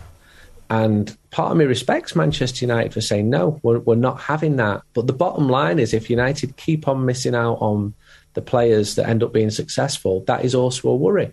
You've got a scouting department who are bringing the players forward who are now being ignored because the manager uh, is having his say. So that leads to more dysfunction and, and more frustration uh, within the club, all along being driven by fans who want more and more players. And to be honest, at the moment, I can understand why fans want more players because the ones on the pitch are not achieving like they should be doing. Andy, great to have you with us this morning. Thanks a million for making the time for us. Cheers. Thank you. It's Andy Mitten there. You can read his stuff in uh, United We Stand and, of course, The Athletic, and you can follow him on Twitter as well. Uh, what, what's your what, what do you think is going to happen here? I think that this would. I think Manchester United need to finish lower than they did last season. I think they need to completely bottom out, um, and that, just needs to happen. And as you said there, we've almost gone from a boom bust cycle to a bust bust bust cycle, and I think that the latter could almost be better. I think that could be better than a sixth place finish. I'm not saying it will be like a Chelsea type resurgence like Chelsea have been able to do in the past, but when Chelsea finished 10th, they won the Premier League title the next season. Very different situation. I accept that they just won the, the title before finishing 10th. But I think maybe they got away with it a little bit last season with where they did finish. I think that maybe finishing even lower, finishing like uh, a couple of places lower, not even being in contention for the Europa League places, I think more hard questions needed to be asked during the summer, which clearly haven't been asked. Now, I'm sure a lot of the Manchester United fans are like, how can that be possible? What are you even talking about, given how furious they were all throughout last season? But it seems that not enough has changed. And even after finishing sixth last season, then I, I don't know. It seems that it seems that they, have taken the, the, managerial change as this sort of flag that there is a, a, new broom and everything will be fixed. And but they needed to bring Edwin van der Sar alongside him to, to run things, in, or somebody, right, in the background who has some football experience. Now, maybe Van der Sar is completely the wrong guy. I don't know, but somebody who it's like a partnership where mm. There's like somebody else whose job it is to go out and say, well, actually, these are our strategic aims. These are the pillars that we're building the team on. We have this excellent youth system that is producing players who we believe are either going to be able to um, uh, realize some value for us by we're going to give them time playing. Like Man City have just raised loads of money by selling players who never played any first team football or were never in first team squads for them for any sustained period of time over the summer. And then we also have this great scouting department, and these are the players that we're looking. you know. There's n- there's none of that. There's like uh, leaks coming from that portion of the building that are actually undermining the manager. Who they're now like, oh well, it's all his fault. Mm. It's all, it's only it's only Dutch players because that's all he knows. It's like, well, where Where's the rest of the department? Where's yeah, the, who's giving him, who's giving him the hand? Yeah, like now the five foot nine centre back. It's a bit of an issue. You know, you need somebody who's like going to camouflage that. When it comes to the set pieces, maybe you could pretend you're a striker, and we'll get one of the strikers to go up against their big lad. Mm. That would be helpful. That, that, that, that might help a bit for sure, but it, I think he's it, it already has the bang of a man being hung out to dry after two away. games. Yeah, yeah. And it's not going to get any better. This day next week, they're playing Liverpool. I can't wait for the build up to that. The, pro- Now- the, the protest element of that is going to be fascinating. Will, it- will, yeah, it's Liverpool. You, do you not show up? Do you not go in and cheer the team on when they desperately need you? I think it'll. What if they batten down the hatches and get a famous nil all? Well, the thing is, you could, you could, uh, strategically thinking here, organise a walkout protest. There's a chance that the game could be over after 25 minutes. 25 minutes. So you Yeah. just you, you see the the entire competitive element of the game, and you also get your point made by walking out after 25 minutes. Yeah. They'll probably beat Liverpool. But then it's football. You're you're leaving a live football match where, like you've, as you said, paid four hundred quid and it's Liverpool. It's, uh, you can't walk out, can you? No, it's like, and the people will have Sit had down. tickets and flights Sit- sit booked down, in advance. You know, what what will be the first? Like, I mean, what what will be the first game you go to this season, son? What, what, which would you like to go to? Liverpool, yes, that'll be good. New manager, uh, it'll be happy times. Yeah. and all of a sudden they're thinking, God, We we're have going to walk out Manchester. United fans here. Right. Ahead of our Cadbury FC Roadshow this Wednesday evening, we're going to be deciding on the top five most influential Irish players in both the men's and women's game. A reminder tickets for the show on Vicar Street are on sale. Ticket proceeds will go towards supporting grassroots Irish women's football. Check out otbsports.com forward slash events for T's and C's and mores, and we'll see you on the night. Back after this with the sports pages. First, legendary Sonia O'Sullivan was on Saturdays off the ball explaining how she won the Dublin Marathon while on a book tour. Take a look. So the Dublin Marathon, you rock up there in 2000 after winning silver in Sydney, and you win the Dublin Marathon. Uh, so what was that experience like? I wasn't very prepared for that. I was just, it was weird because I think after the Olympics there was so much going on and that was taking me away from running and all I wanted to do was get back to running. And I was just sitting in a cafe over here in Teddington one day and Richard Nerurkar, a British marathon runner, was in there and he just mentioned to me that he was going over to the Dublin Marathon. And he said the date, and I said, "Oh, that's the same date I'm launching my book." I said, "Maybe I'll run." And then all of a sudden, I just had this idea in my head that I had something to focus on. And um, I spoke to my coach at the time, you know, who I don't know how he agreed to allow me to do this, but he said, oh, if you can go out and do a couple of two hour runs, you'll probably be fine. And, um, you know, I just approached it very relaxed. It wasn't, you know, with any huge kind of um, chasing any goals or targets or anything like that.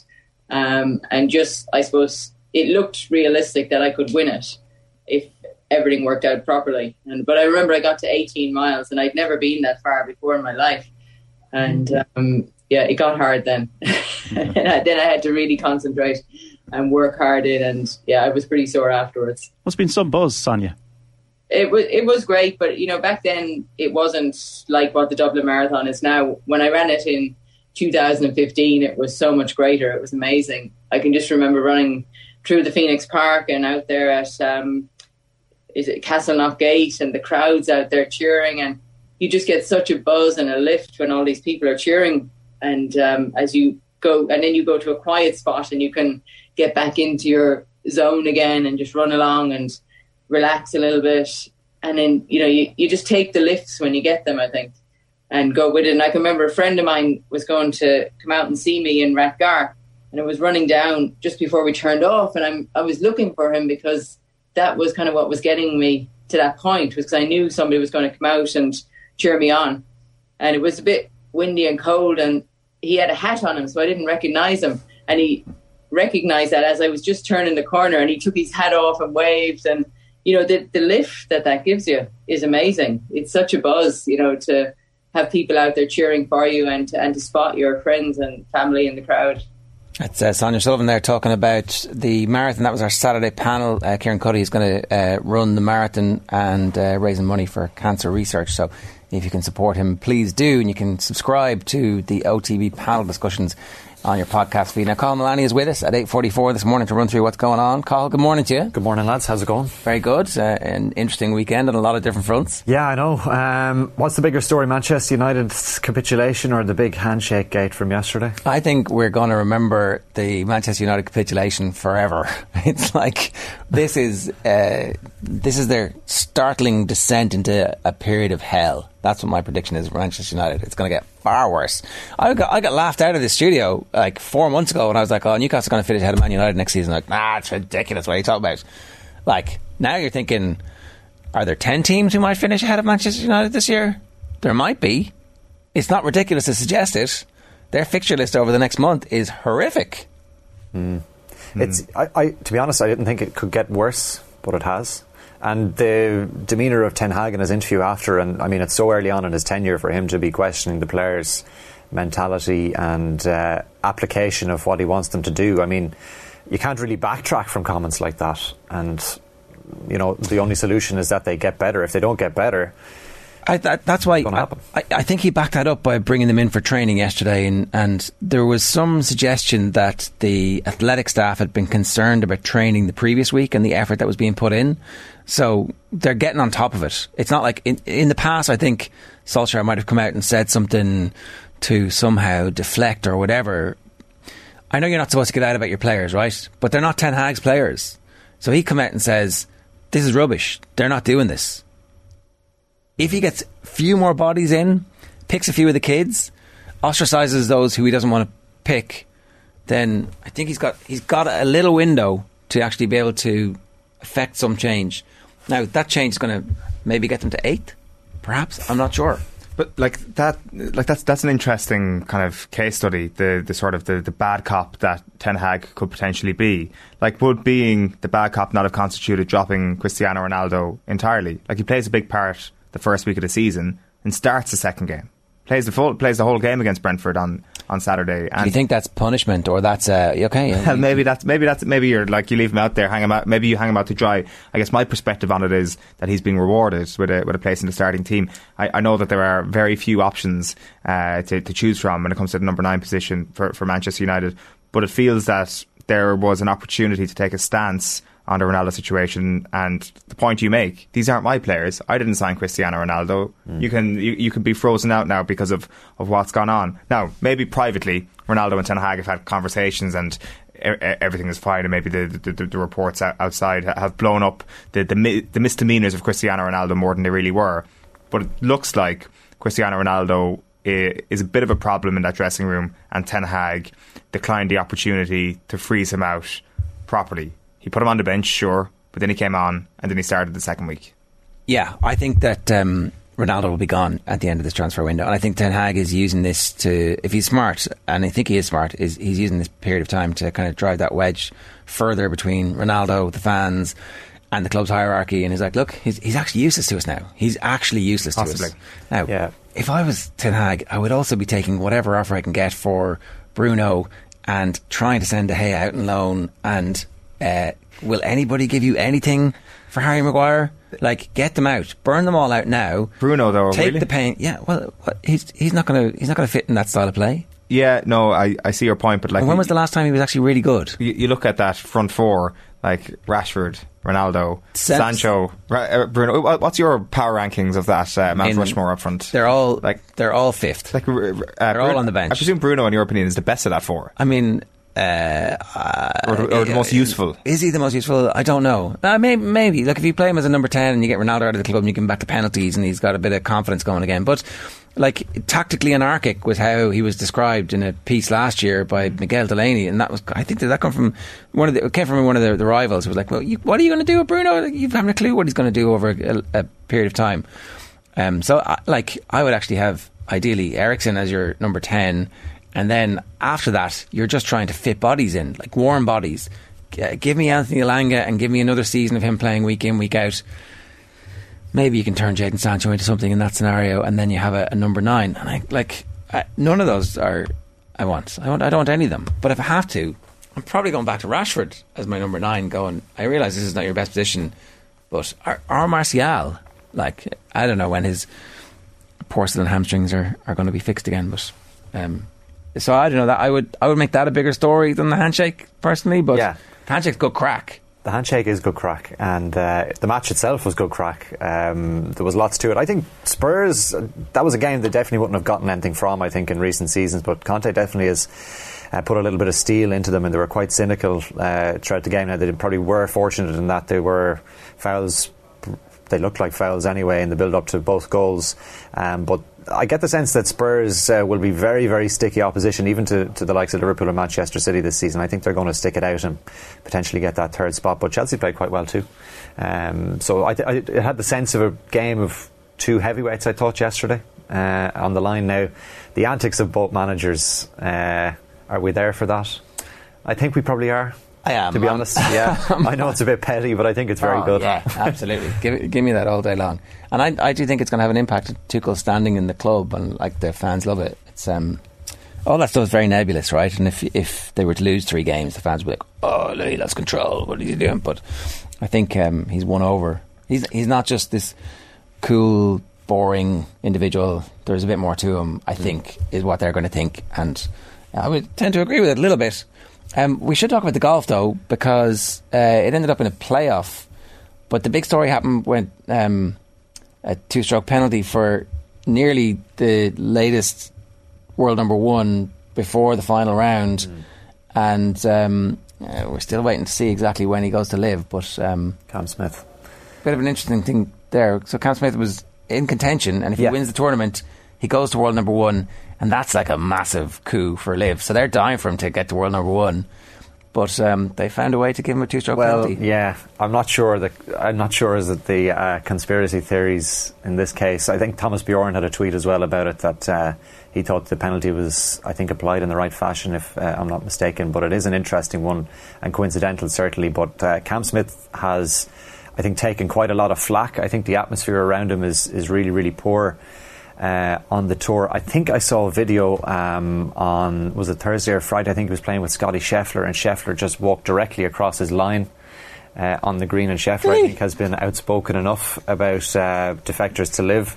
Um, so it is getting it's it's getting very very sticky, and uh, I won't say nasty, but it is. There's certainly a pretty bad atmosphere surrounding it. I think he just should go to Liv now. Uh, he's prolonging it. Everyone knows that he's going essentially. Um, the longer that he stays out there, the worse it's going to get in terms of atmosphere. So I think he will be doing probably himself and everybody a favour if he just confirmed the news now and uh, and defected to Liv. Yeah. They're definitely going to start leading into this WWE style, aren't they? The the beef between people. Like uh, Greg Norman did an interview with Australian Golf Digest, and uh, a very off the cuff remark about uh, Rory McIlroy. Wasn't off the cuff at all. It was a carefully curated one about Yeah. the precise number of weeks he needs to spend at number one, and precise number of tournament wins he needs to, to surpass him. Uh, throwing back to the Royal. oh, McIlroy Norman's basically saying, "Show us your medals." Yeah, to uh, something that McIlroy said two months ago. Let's not forget. Uh, so he finally got around to, to his rebuke. Yeah, it's uh, it's just the atmosphere around the whole thing is terrible. It's just terrible. I think, Jer, you called it from an early stage that everybody's going to come together and uh, sort all this out. money. I think that's going to happen. Yeah, and it's going to take have to happen at this stage. So- Anything else going on?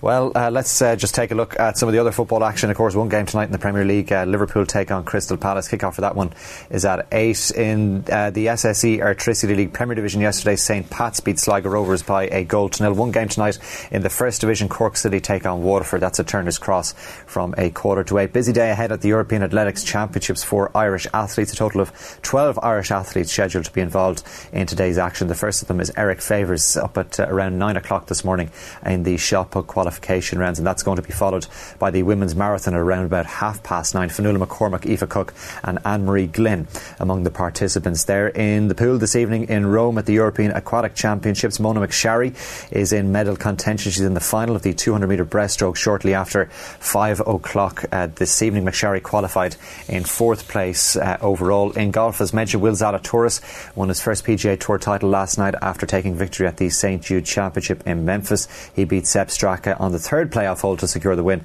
They both finished on 15 under par. Shane Lowry was in a tie for 46th on 4 under. Leona Maguire, meanwhile, uh, put in a good final round at the World Invitational at Galgorm in County Antrim yesterday, finishing on 10 under par overall for a 10th place finish.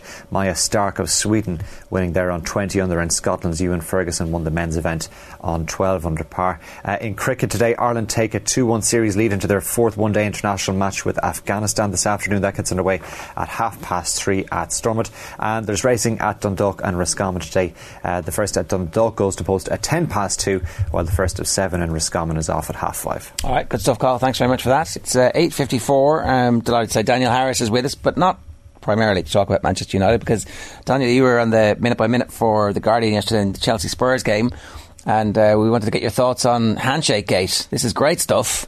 Uh, my favourite bit is where Antonio Conte looks down at his hand and Thomas Tuchel is still holding it, and Antonio Conte has never in his life been as disrespected in that moment. That's um, stunning stuff, really. I think fair. I mean, it felt to me like looking at it. If you look at the actual still, you can see to me, look to me that Conte was properly flexing. You can see that you can see the stress on his forearm.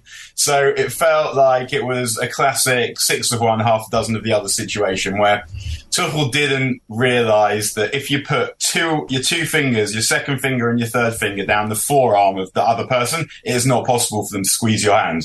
This is a trick that uh, every every playground child surely knows. But it was just that whole little section, the culmination of the agita that had been going all the way through the second half was just everything that no one wants to see. I can't even believe we're talking about it now. It's disgusting. it's, um, I was that was one of Donald Trump's tricks as well, wasn't it? Where it was always the like pull the hand over, and everybody was kind of trying to avoid being the one who did it. So there was a kind of a period of time where there was a lot of that being analysed, and um, maybe not enough on the policies that he was affecting. But uh, that's that's a different story. Um, what's Tuchel doing here? What, what what's he trying to establish? Why is he doing this? Uh, I think um, what we don't always understand about elite sport is it's hard, and because we kind of watch it and you think, well, I might have scored that, or this is what I would do if I was managing. But what we can never understand is the pressure that these people are under, or the kind of mentality it takes to cope with that pressure. So that when it boils over like that, I mean, the only surprise to me is that it doesn't happen more often. I mean, if you think about, if, I mean, if I definitely think about the sport that I played in, and how agitated people got playing Sunday League football or Maccabi League Sunday football that I played in or university football and how agitated people got. And these people are actually good and their, their livelihoods depend on it. Their reputations depend on it. So, of course, after a kind of game where they've almost had a ruckus after a goal, then you've had Tuchel sprinting down the touchline in front of Conte, then you've had a, an injury time equaliser. I mean, the, one of the reasons the cameras are always on those handshakes is because they know that something might happen. And the only thing that's surprising is that, and also disappointing, is that it doesn't happen more often. How good a game was it? It was. It was a really good game. I mean, the, the quality wasn't that high, but it was. It, it was intense, and that is really, I think, the main thing that you want in kind of any kind of sport, really. Is, is you is you want it to be you want it to be wild you want it to be intense and I think that the, the quality of the game itself, Chelsea played really well in the first half, but they were they were helped by the fact that Spurs were pretty supine and pretty reactive in the way that they went about it. But then I mean, the thing that really seemed to make the difference for Tottenham was that just they brought on Richarlison, who didn't actually do that much beyond run about properly. And just in the very act of running about properly, he kind of inspired his teammates to do similar. And that really made a difference because ultimately with Tottenham, they don't, they lack, they lack a bit of presence in midfield when the way that Conte's playing at the moment. Uh, I know Pierre-Emile Højbjerg scored, but He's a bit slow. His passing's a bit negative. And when you only have, when you're playing a 3-4-3, so you only got two men in midfield, if those things are so of one of them, you're going to find it difficult to compete against the better teams. And what Chelsea did was they had two men in midfield because they're also playing a kind of 3-4-3, but they had Mason Mount and Kai Havertz making extra numbers. And that made it really difficult for Tottenham to get the ball. But once Richarlison started putting himself about, and started hurrying the game up, it meant that there was more ball available for Tottenham's attackers, and Tottenham have attackers to cause any team aggravation. One of the things that we've spoken about a good bit about Spurs is their strength and depth, and that's the whole point of them buying players like Richarlison. Is that when you know in previous seasons they wouldn't have been able to influence this game, it would have been a relatively routine victory, and we would have said Spurs still a little bit Spursy. But notwithstanding the fact that uh, the issues that they still have to overcome with quality in, in central midfield, there is something different about this Conte team, and there is something different about not just them being able to change the course of the game, but sticking with it right to the 97th minute. Yeah, definitely. I mean, Spurs under Pochettino also when got scored loads of late goals. Um, so I think they do sort of certainly like Harry Kane has been involved and, and Son have been involved in a lot in a, in a lot of those occasions. But I think that the thing that you say about uh, Højbjerg is the reason why it's strange is that they signed Bissouma because of because Højbjerg isn't that good. But so whilst you can say you understand what Conte's doing in that he's saying that you own a you, you, earn a place in the team by performance, not by transfer fee, and that does make some sense. yesterday they were absolutely crying out for Bissouma's dynamism, athleticism, his ability to carry the ball, his ability to use the ball. So I think that it's true that Conte has changed the nature of Spurs in some ways, although I think the biggest aspect in which he's changed the nature of Tottenham is by making Daniel Levy back him in the transfer market. Because I think what happened there was that Conte knew that he got Spurs into the top four, so he had quite a lot of power because if Spurs are going to allow a manager who got them into the top four to leave because they're not willing to back him financially, and a manager of Conte's caliber, that sort of that sort of starts to make the job almost toxic. In that, why would any manager worth their salt go and manage at Tottenham if that's what's going to happen to them? And actually, it's the kind of thing that which you mentioned United earlier, that Erik Ten Hag might think about doing because if he similarly, if he leaves United because the board won't back him, it always felt like this job in United, in a United sense, was the kind of the tipping point. If they won't back this guy, then why would anyone go there? And I felt like that that was sort of the same with Tottenham. So what Conte did was he knew that he was in a strong position and that in the end it probably was cheaper for Daniel Levy and Joe Lewis to pay some money for transfers than to face a potential decline. Because if you don't then back Conte, then you've got players like Harry Kane and Son saying, "Well, why am I? Why am I staying? Why am I frittering the best years of my career here?" And that, to me, is the thing that really changed Tottenham. Is they've gone from being a club that sort of kind of hopes to get into the top four into a club that has committed serious funds to being in the top four, and that itself is a change of mentality of the owners, which is a change of mentality that can filter down to the players that you now have a well supported team, and that means that there are expectations, and that ups the pressure on the players. And Spurs have players who are good enough to be able to respond to that. I think. What about Chelsea? What what's the long term prognosis for, for them and for the money that they've invested over the course of the summer and the, the squad depth that they have at the moment? Um, uh, I I think they could be title contenders if City were not City. yeah, if if yeah, I mean, in a, in a, different world for sure. If we were not, if, but I think the thing with Chelsea is that they have spent quite a lot of money this summer, and they've still managed not to get themselves a centre forward. Now that's something that might change in the next few weeks. I think for Chelsea to actually challenge, it's something that absolutely needs to change. They should have won yesterday without having a proper goal scorer.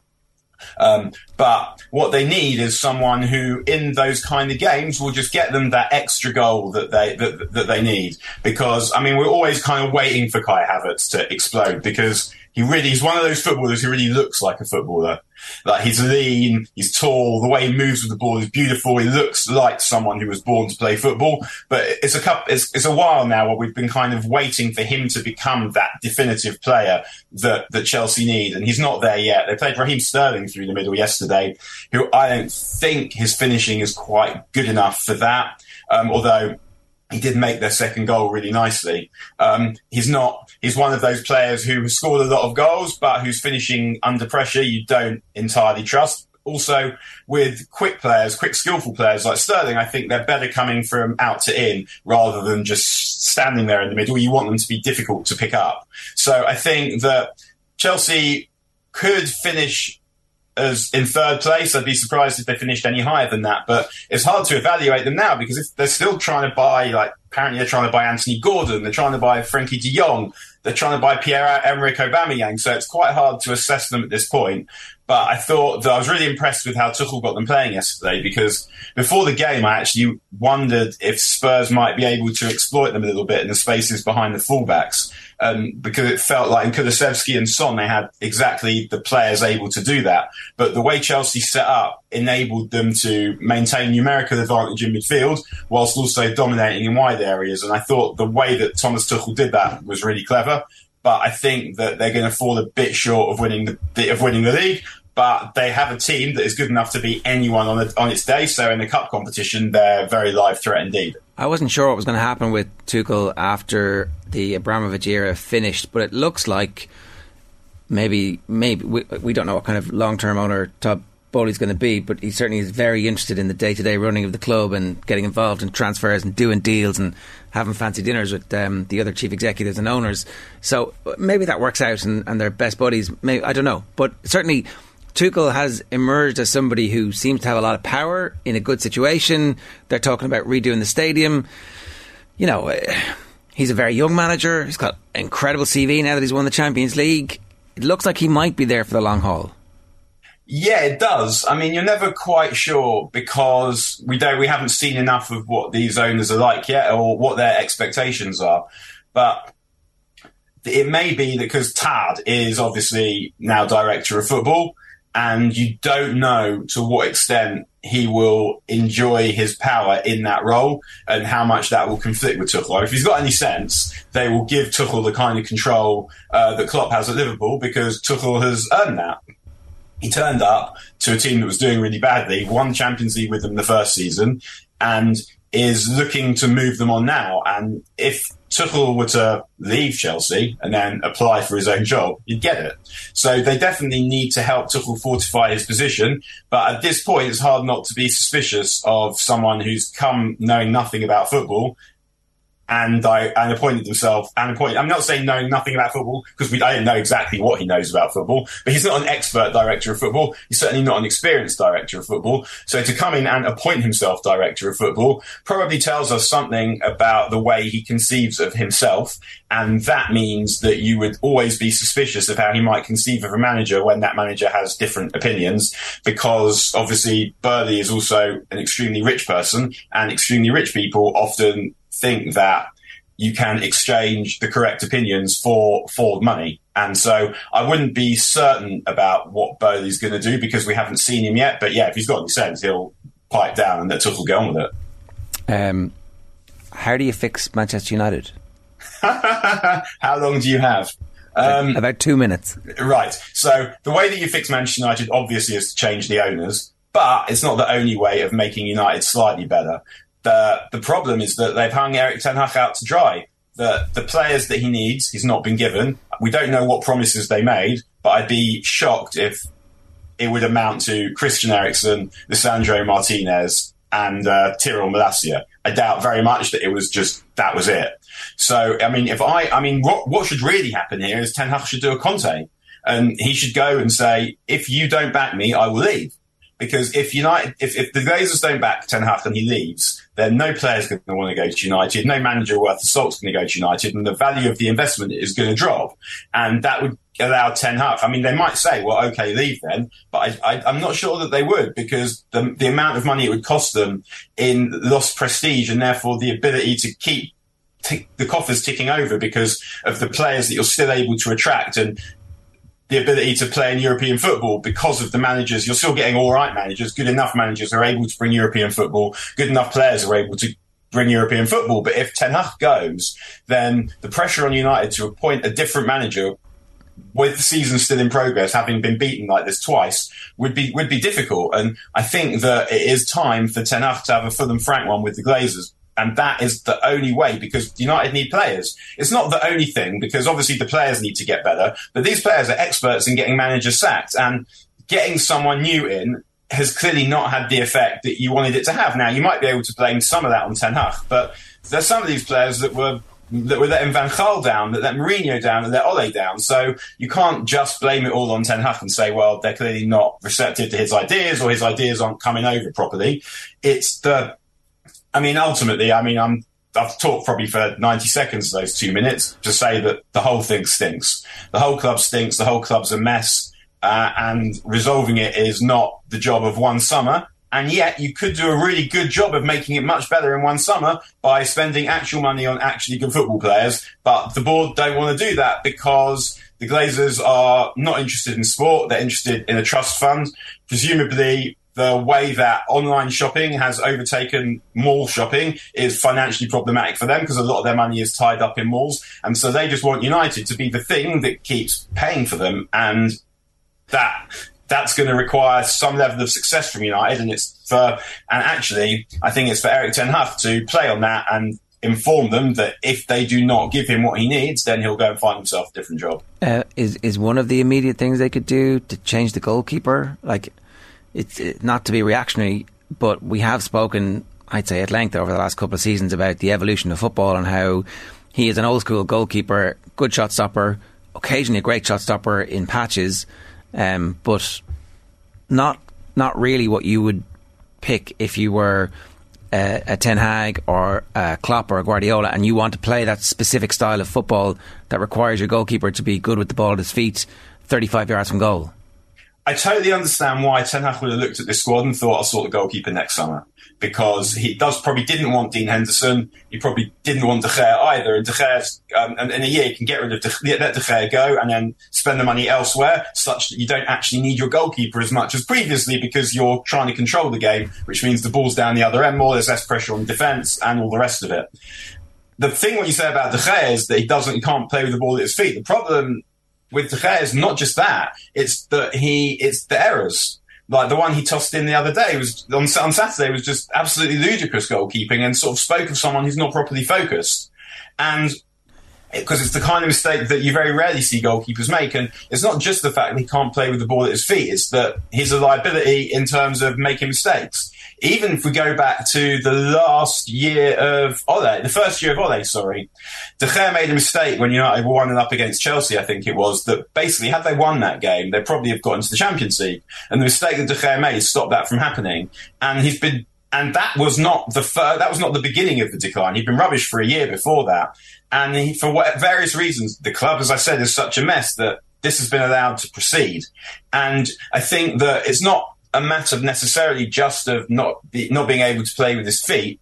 It's also the fact that he doesn't dominate the box, which means that playing in front of him, I think, for the defenders is difficult because they're not sure when he's going to come. They're not sure if he's going to come and get the ball, or they think he's just rooted to his line, which means that they all have to drop and play much deeper than they'd like to. So the play, the problems with De Gea extend way beyond whether he's any use with his feet or not. And I don't, I don't know, I don't, I don't know what the answer is because when I look at it, I guess my inclination is still to spend whatever money is available on outfield players and just hope the goalkeeper situation improves. And that's not because I have blind faith in De Gea. I No. absolutely don't. It's a bit- It's just. It is, Yeah, a bit, it is a bit chicken and egg though, because you've got a five foot nine centre back, but if you had a six foot four goalkeeper who was commanding in his, in his area, coming to take the ball uh, in those set pieces, then you could probably get away with your five foot nine centre back, and he could play further up the field, and then suddenly your midfield is actually under less pressure, and it's less easy to pick your defence apart because the team is playing collectively. So I, I, I like I, I see the point you're making. He probably analysed, wow, this is a much worse squad than I thought it was. So I'm gonna I'm gonna fix the goalkeeper problem next year because that guy, uh, Colin is in my ear pointing out that he's been Player of the Year four times, Manchester United's Player of the Year four times, and he was last year. But that comes off the back of games where the team is getting battered. He makes eight saves. And uh, everyone's like, "Wow, what a great player you are!" Because you've saved us, and we've got the three points. But they're not supposed to be making eight saves against inferior teams. You're supposed to control the game. Yeah, for sure. And part of the inability to control the game is, I agree, it's to do with how this De Gea being rooted to his line just means that spaces between the defence and the midfield are, are too big, and between him and the defenders are too big. And so, so I agree with that. So, but going out and finding a goalkeeper. So, what do you do? Do you go and think, well, I'll buy, I'll get a new goalkeeper for an amount of money for a little bit, or you're you trying to get a goalkeeper who you're going to have for the next five to ten years? And I think that's the problem here is that they don't want to commit the money on a goalkeeper right now because so many other areas of Yeah. the team need resolving. So you can look at it from the way that you just looked at it, and I 100% can see why you would do that. But you can also look at it and think, well, if you go and get Frenkie de Jong, let's say, a, a midfield player that means you can control the game, then you also take pressure off the goalkeeper that way. So the answer, obviously, is that you need you need both. but in the same way that United needed Darwin Nunez and they needed Frenkie De Jong, and they ended up not bidding for Darwin Nunez because they were saving the money for Frenkie De Jong. And again, the answer was not one or the other, which was what was put to Ten Hag, we understand. It's that it was it, you need both of those, and this is what it comes back to. Yeah. United's a mess. Like they've committed some money, but not enough money. And just to go back to Lisandro Martinez, because you mentioned him, I accept the fact that he's small. I don't accept the fact that he should be getting caught under the ball like he did the other day. And also, I think that we need to give him a little bit longer before we decide for sure that he's too small to play centre back in the Premier League because there are many players who have not been good at the beginning who, once they've settled, have, have got a bit better. I kind of watching the game at the weekend, I one sort of wanted Ten Hag to keep him on. That the taking him off. I mean, I understand why he did it because you think, well, you don't want things to get worse for him because you're going to rely on him. Part of me also thought you the the, the you were told by the club to sign Pau Torres. I understand why anyone would reject him, would reject advice that came from United, but he decided to sign Martinez. So this is your decision. You've got to stand by it Yeah. and not not yank him at half time. That said, I wouldn't be surprised if against Liverpool we see Martinez relocated to midfield. Okay, that'll be interesting to see if that ha- does happen. We've got a week to uh, build up to that. Daniel, good stuff. We'll get you on again before that, no doubt. Thanks a million. Cheers. see you again, everyone. Have a good day. Bye. It's uh, 14 minutes past nine now. We are heading back to Vicar Street in association with Cadbury FC, a massive roadshow coming your way on the 17th of August. Michael Owen, Ian Wright, Emma Byrne, and Karen Carney. Uh, the weather's miserable. Cheer yourself up by getting some tickets for this. Uh, OTBsports.com forward slash events. It's an exclusive off air event, and all our ticket proceeds will go towards supporting Irish women's grassroots football. Here's what's on OTB Sports Radio for you today. At 1 o'clock, OTB Gold is inside Pádraig Harrington's Gaff. Splunk is live from 3. Our classic game club is Man United versus Arsenal from 2005. OTB Gold is Lance Armstrong. And the show is live with Joe tonight from 7. You can follow us across all our social channels and subscribe to our YouTube channel. After the break, we're back with Matt Williams on New Zealand's huge win against South Africa. But will it be enough to save the head coach's job? Back after these. OTB AM. A reminder OTB AM brought to you live each morning by Gillette Labs for an effortless finish to your day. Let's turn to rugby. I'm delighted to say Matt Williams is with us. Matt, good morning to you. How are you getting on? Hey, Joe. Good morning, mate. Very, very good. Thank you. The performance from New Zealand against South Africa is one of those performances that may mean nothing in the long run, but for Ian Foster and that coaching ticket, it's some vindication for everything that's happened, for the pressure that they were under, for the, the team to produce against maybe the best team in the world in a in a very difficult environment was a testimony really to them as as men and characters and all that kind of stuff. Like, will they ever get any credit for it? Do you think it was too little, too late, or is this a, a turning point?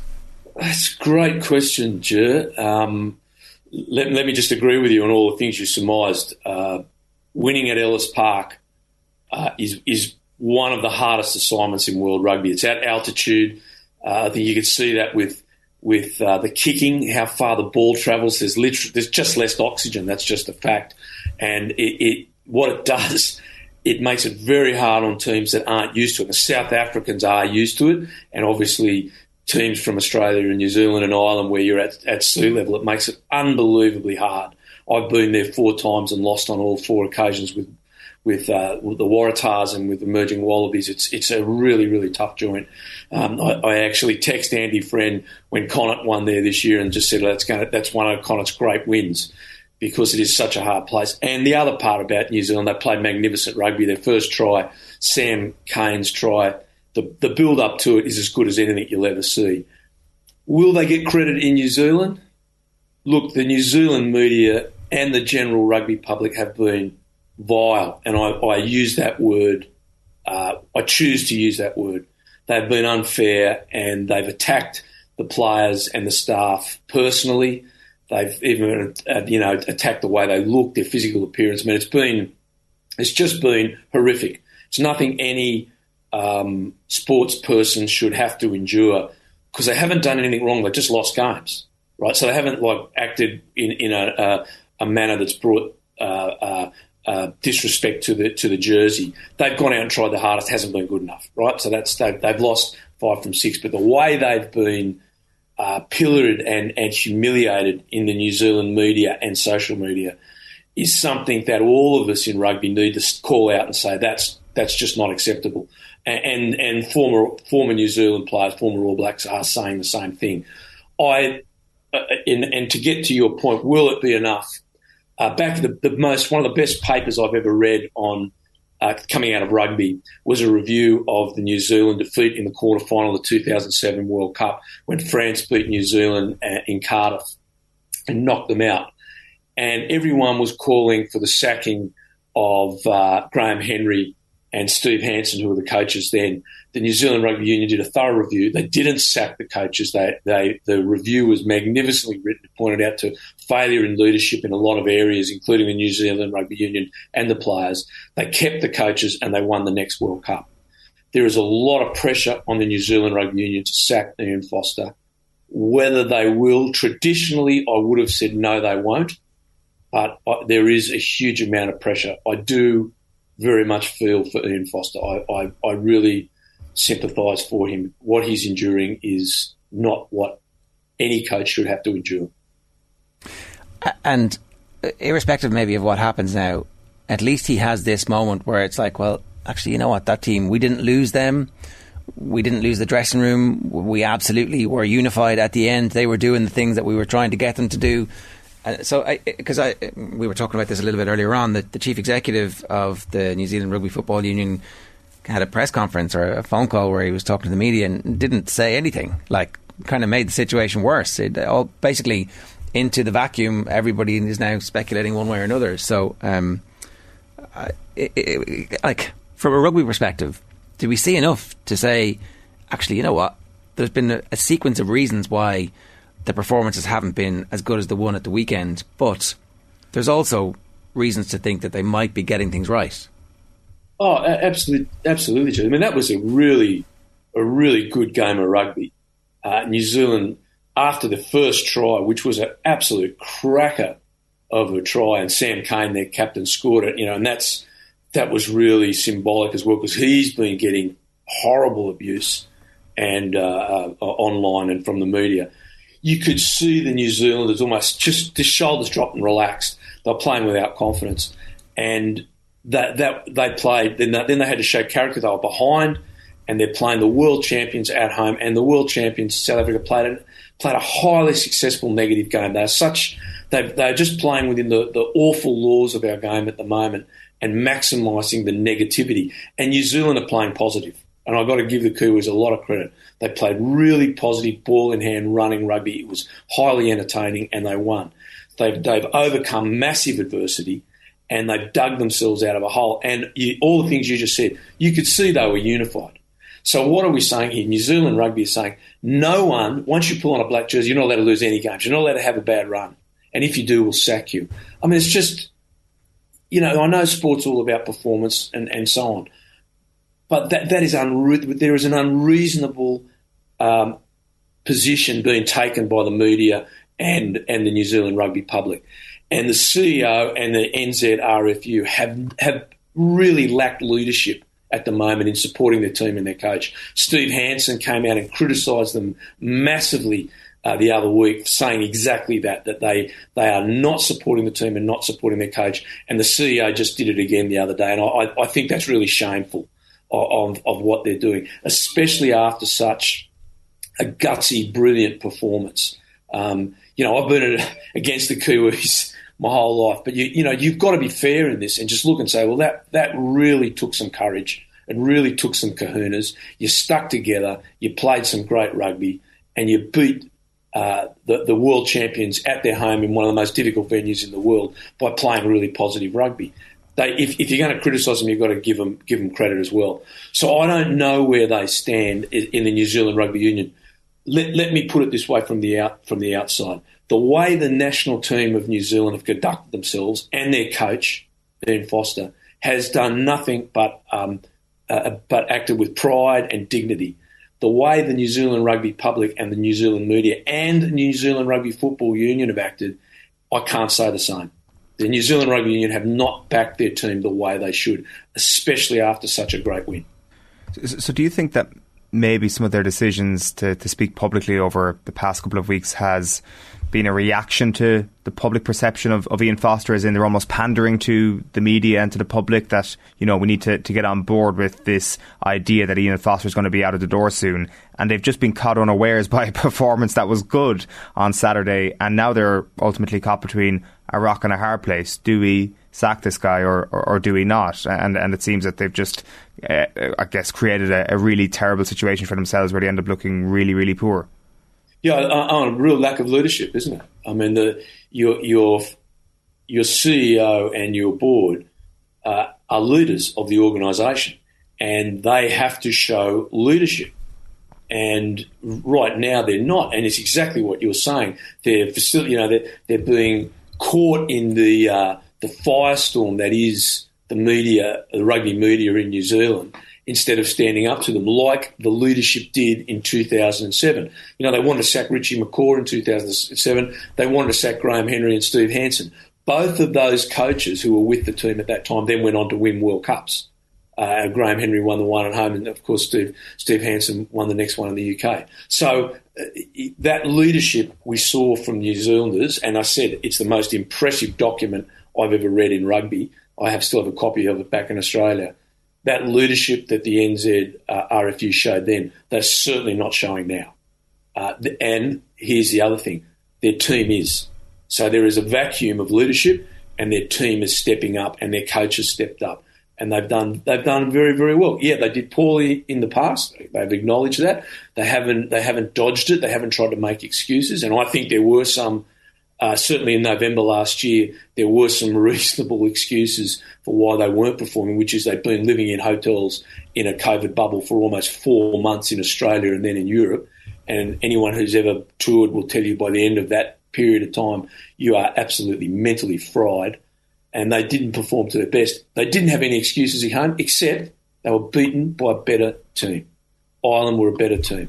New Zealand were the better team in Auckland, and Ireland a better team. Why not just admit that? Why not just say, gee, Ireland played well. We're not happy. Let's move forward. And look where they, they, they performed uh, last week. So there's a, there's a huge, huge problem in New Zealand rugby, not necessarily with their team, but certainly with other aspects of their leadership and it's going to be very interesting to see what the long term ramifications of the best South African club sides playing in Europe now and those players not playing week in, week out between now and the World Cup against South Africans. It might be very difficult for New Zealand into the future, but if this win is a harbinger of things to come, like they could still win this championship, for example. Oh, absolutely. Uh, absolutely. Like they, they, so there's a trophy between South Africa and New Zealand, and um, they won. New Zealand won that. So in the two Test series away from home, New Zealand come home with a trophy. They won the championship last year.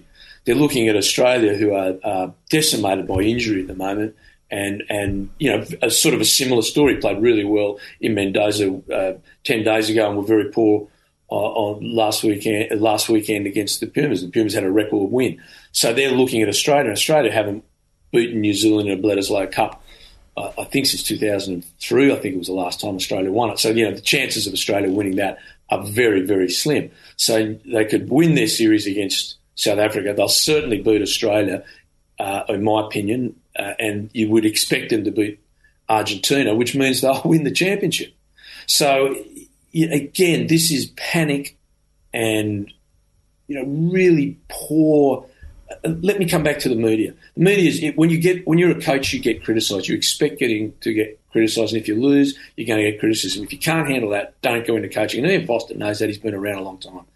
But the viciousness and the vileness of what's been said about these players and coaching staff is just wrong. You know, their mental health. These are human beings. They're, their parents, their their children, their their their brothers and sisters, their wives. They have to listen to this, and it's really Look, it's horrible for people's mental health. We talk about the mental health and how important it is, yet we allow this to occur. And Ardie Savea came out to his great credit and said just that uh, last week. Said this is just not right.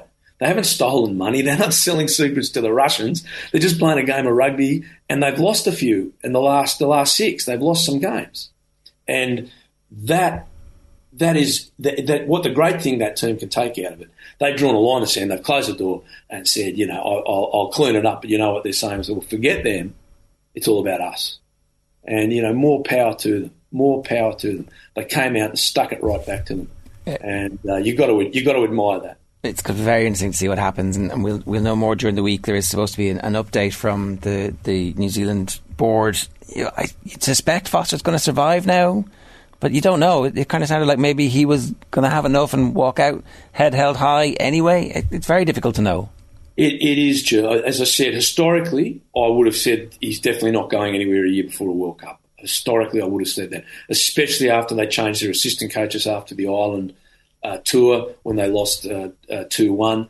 And as I've spoken about, the, the, the, historically how they've treated crisis in the New Zealand Rugby Union but there is a definite lack of leadership and direction coming from the CEO.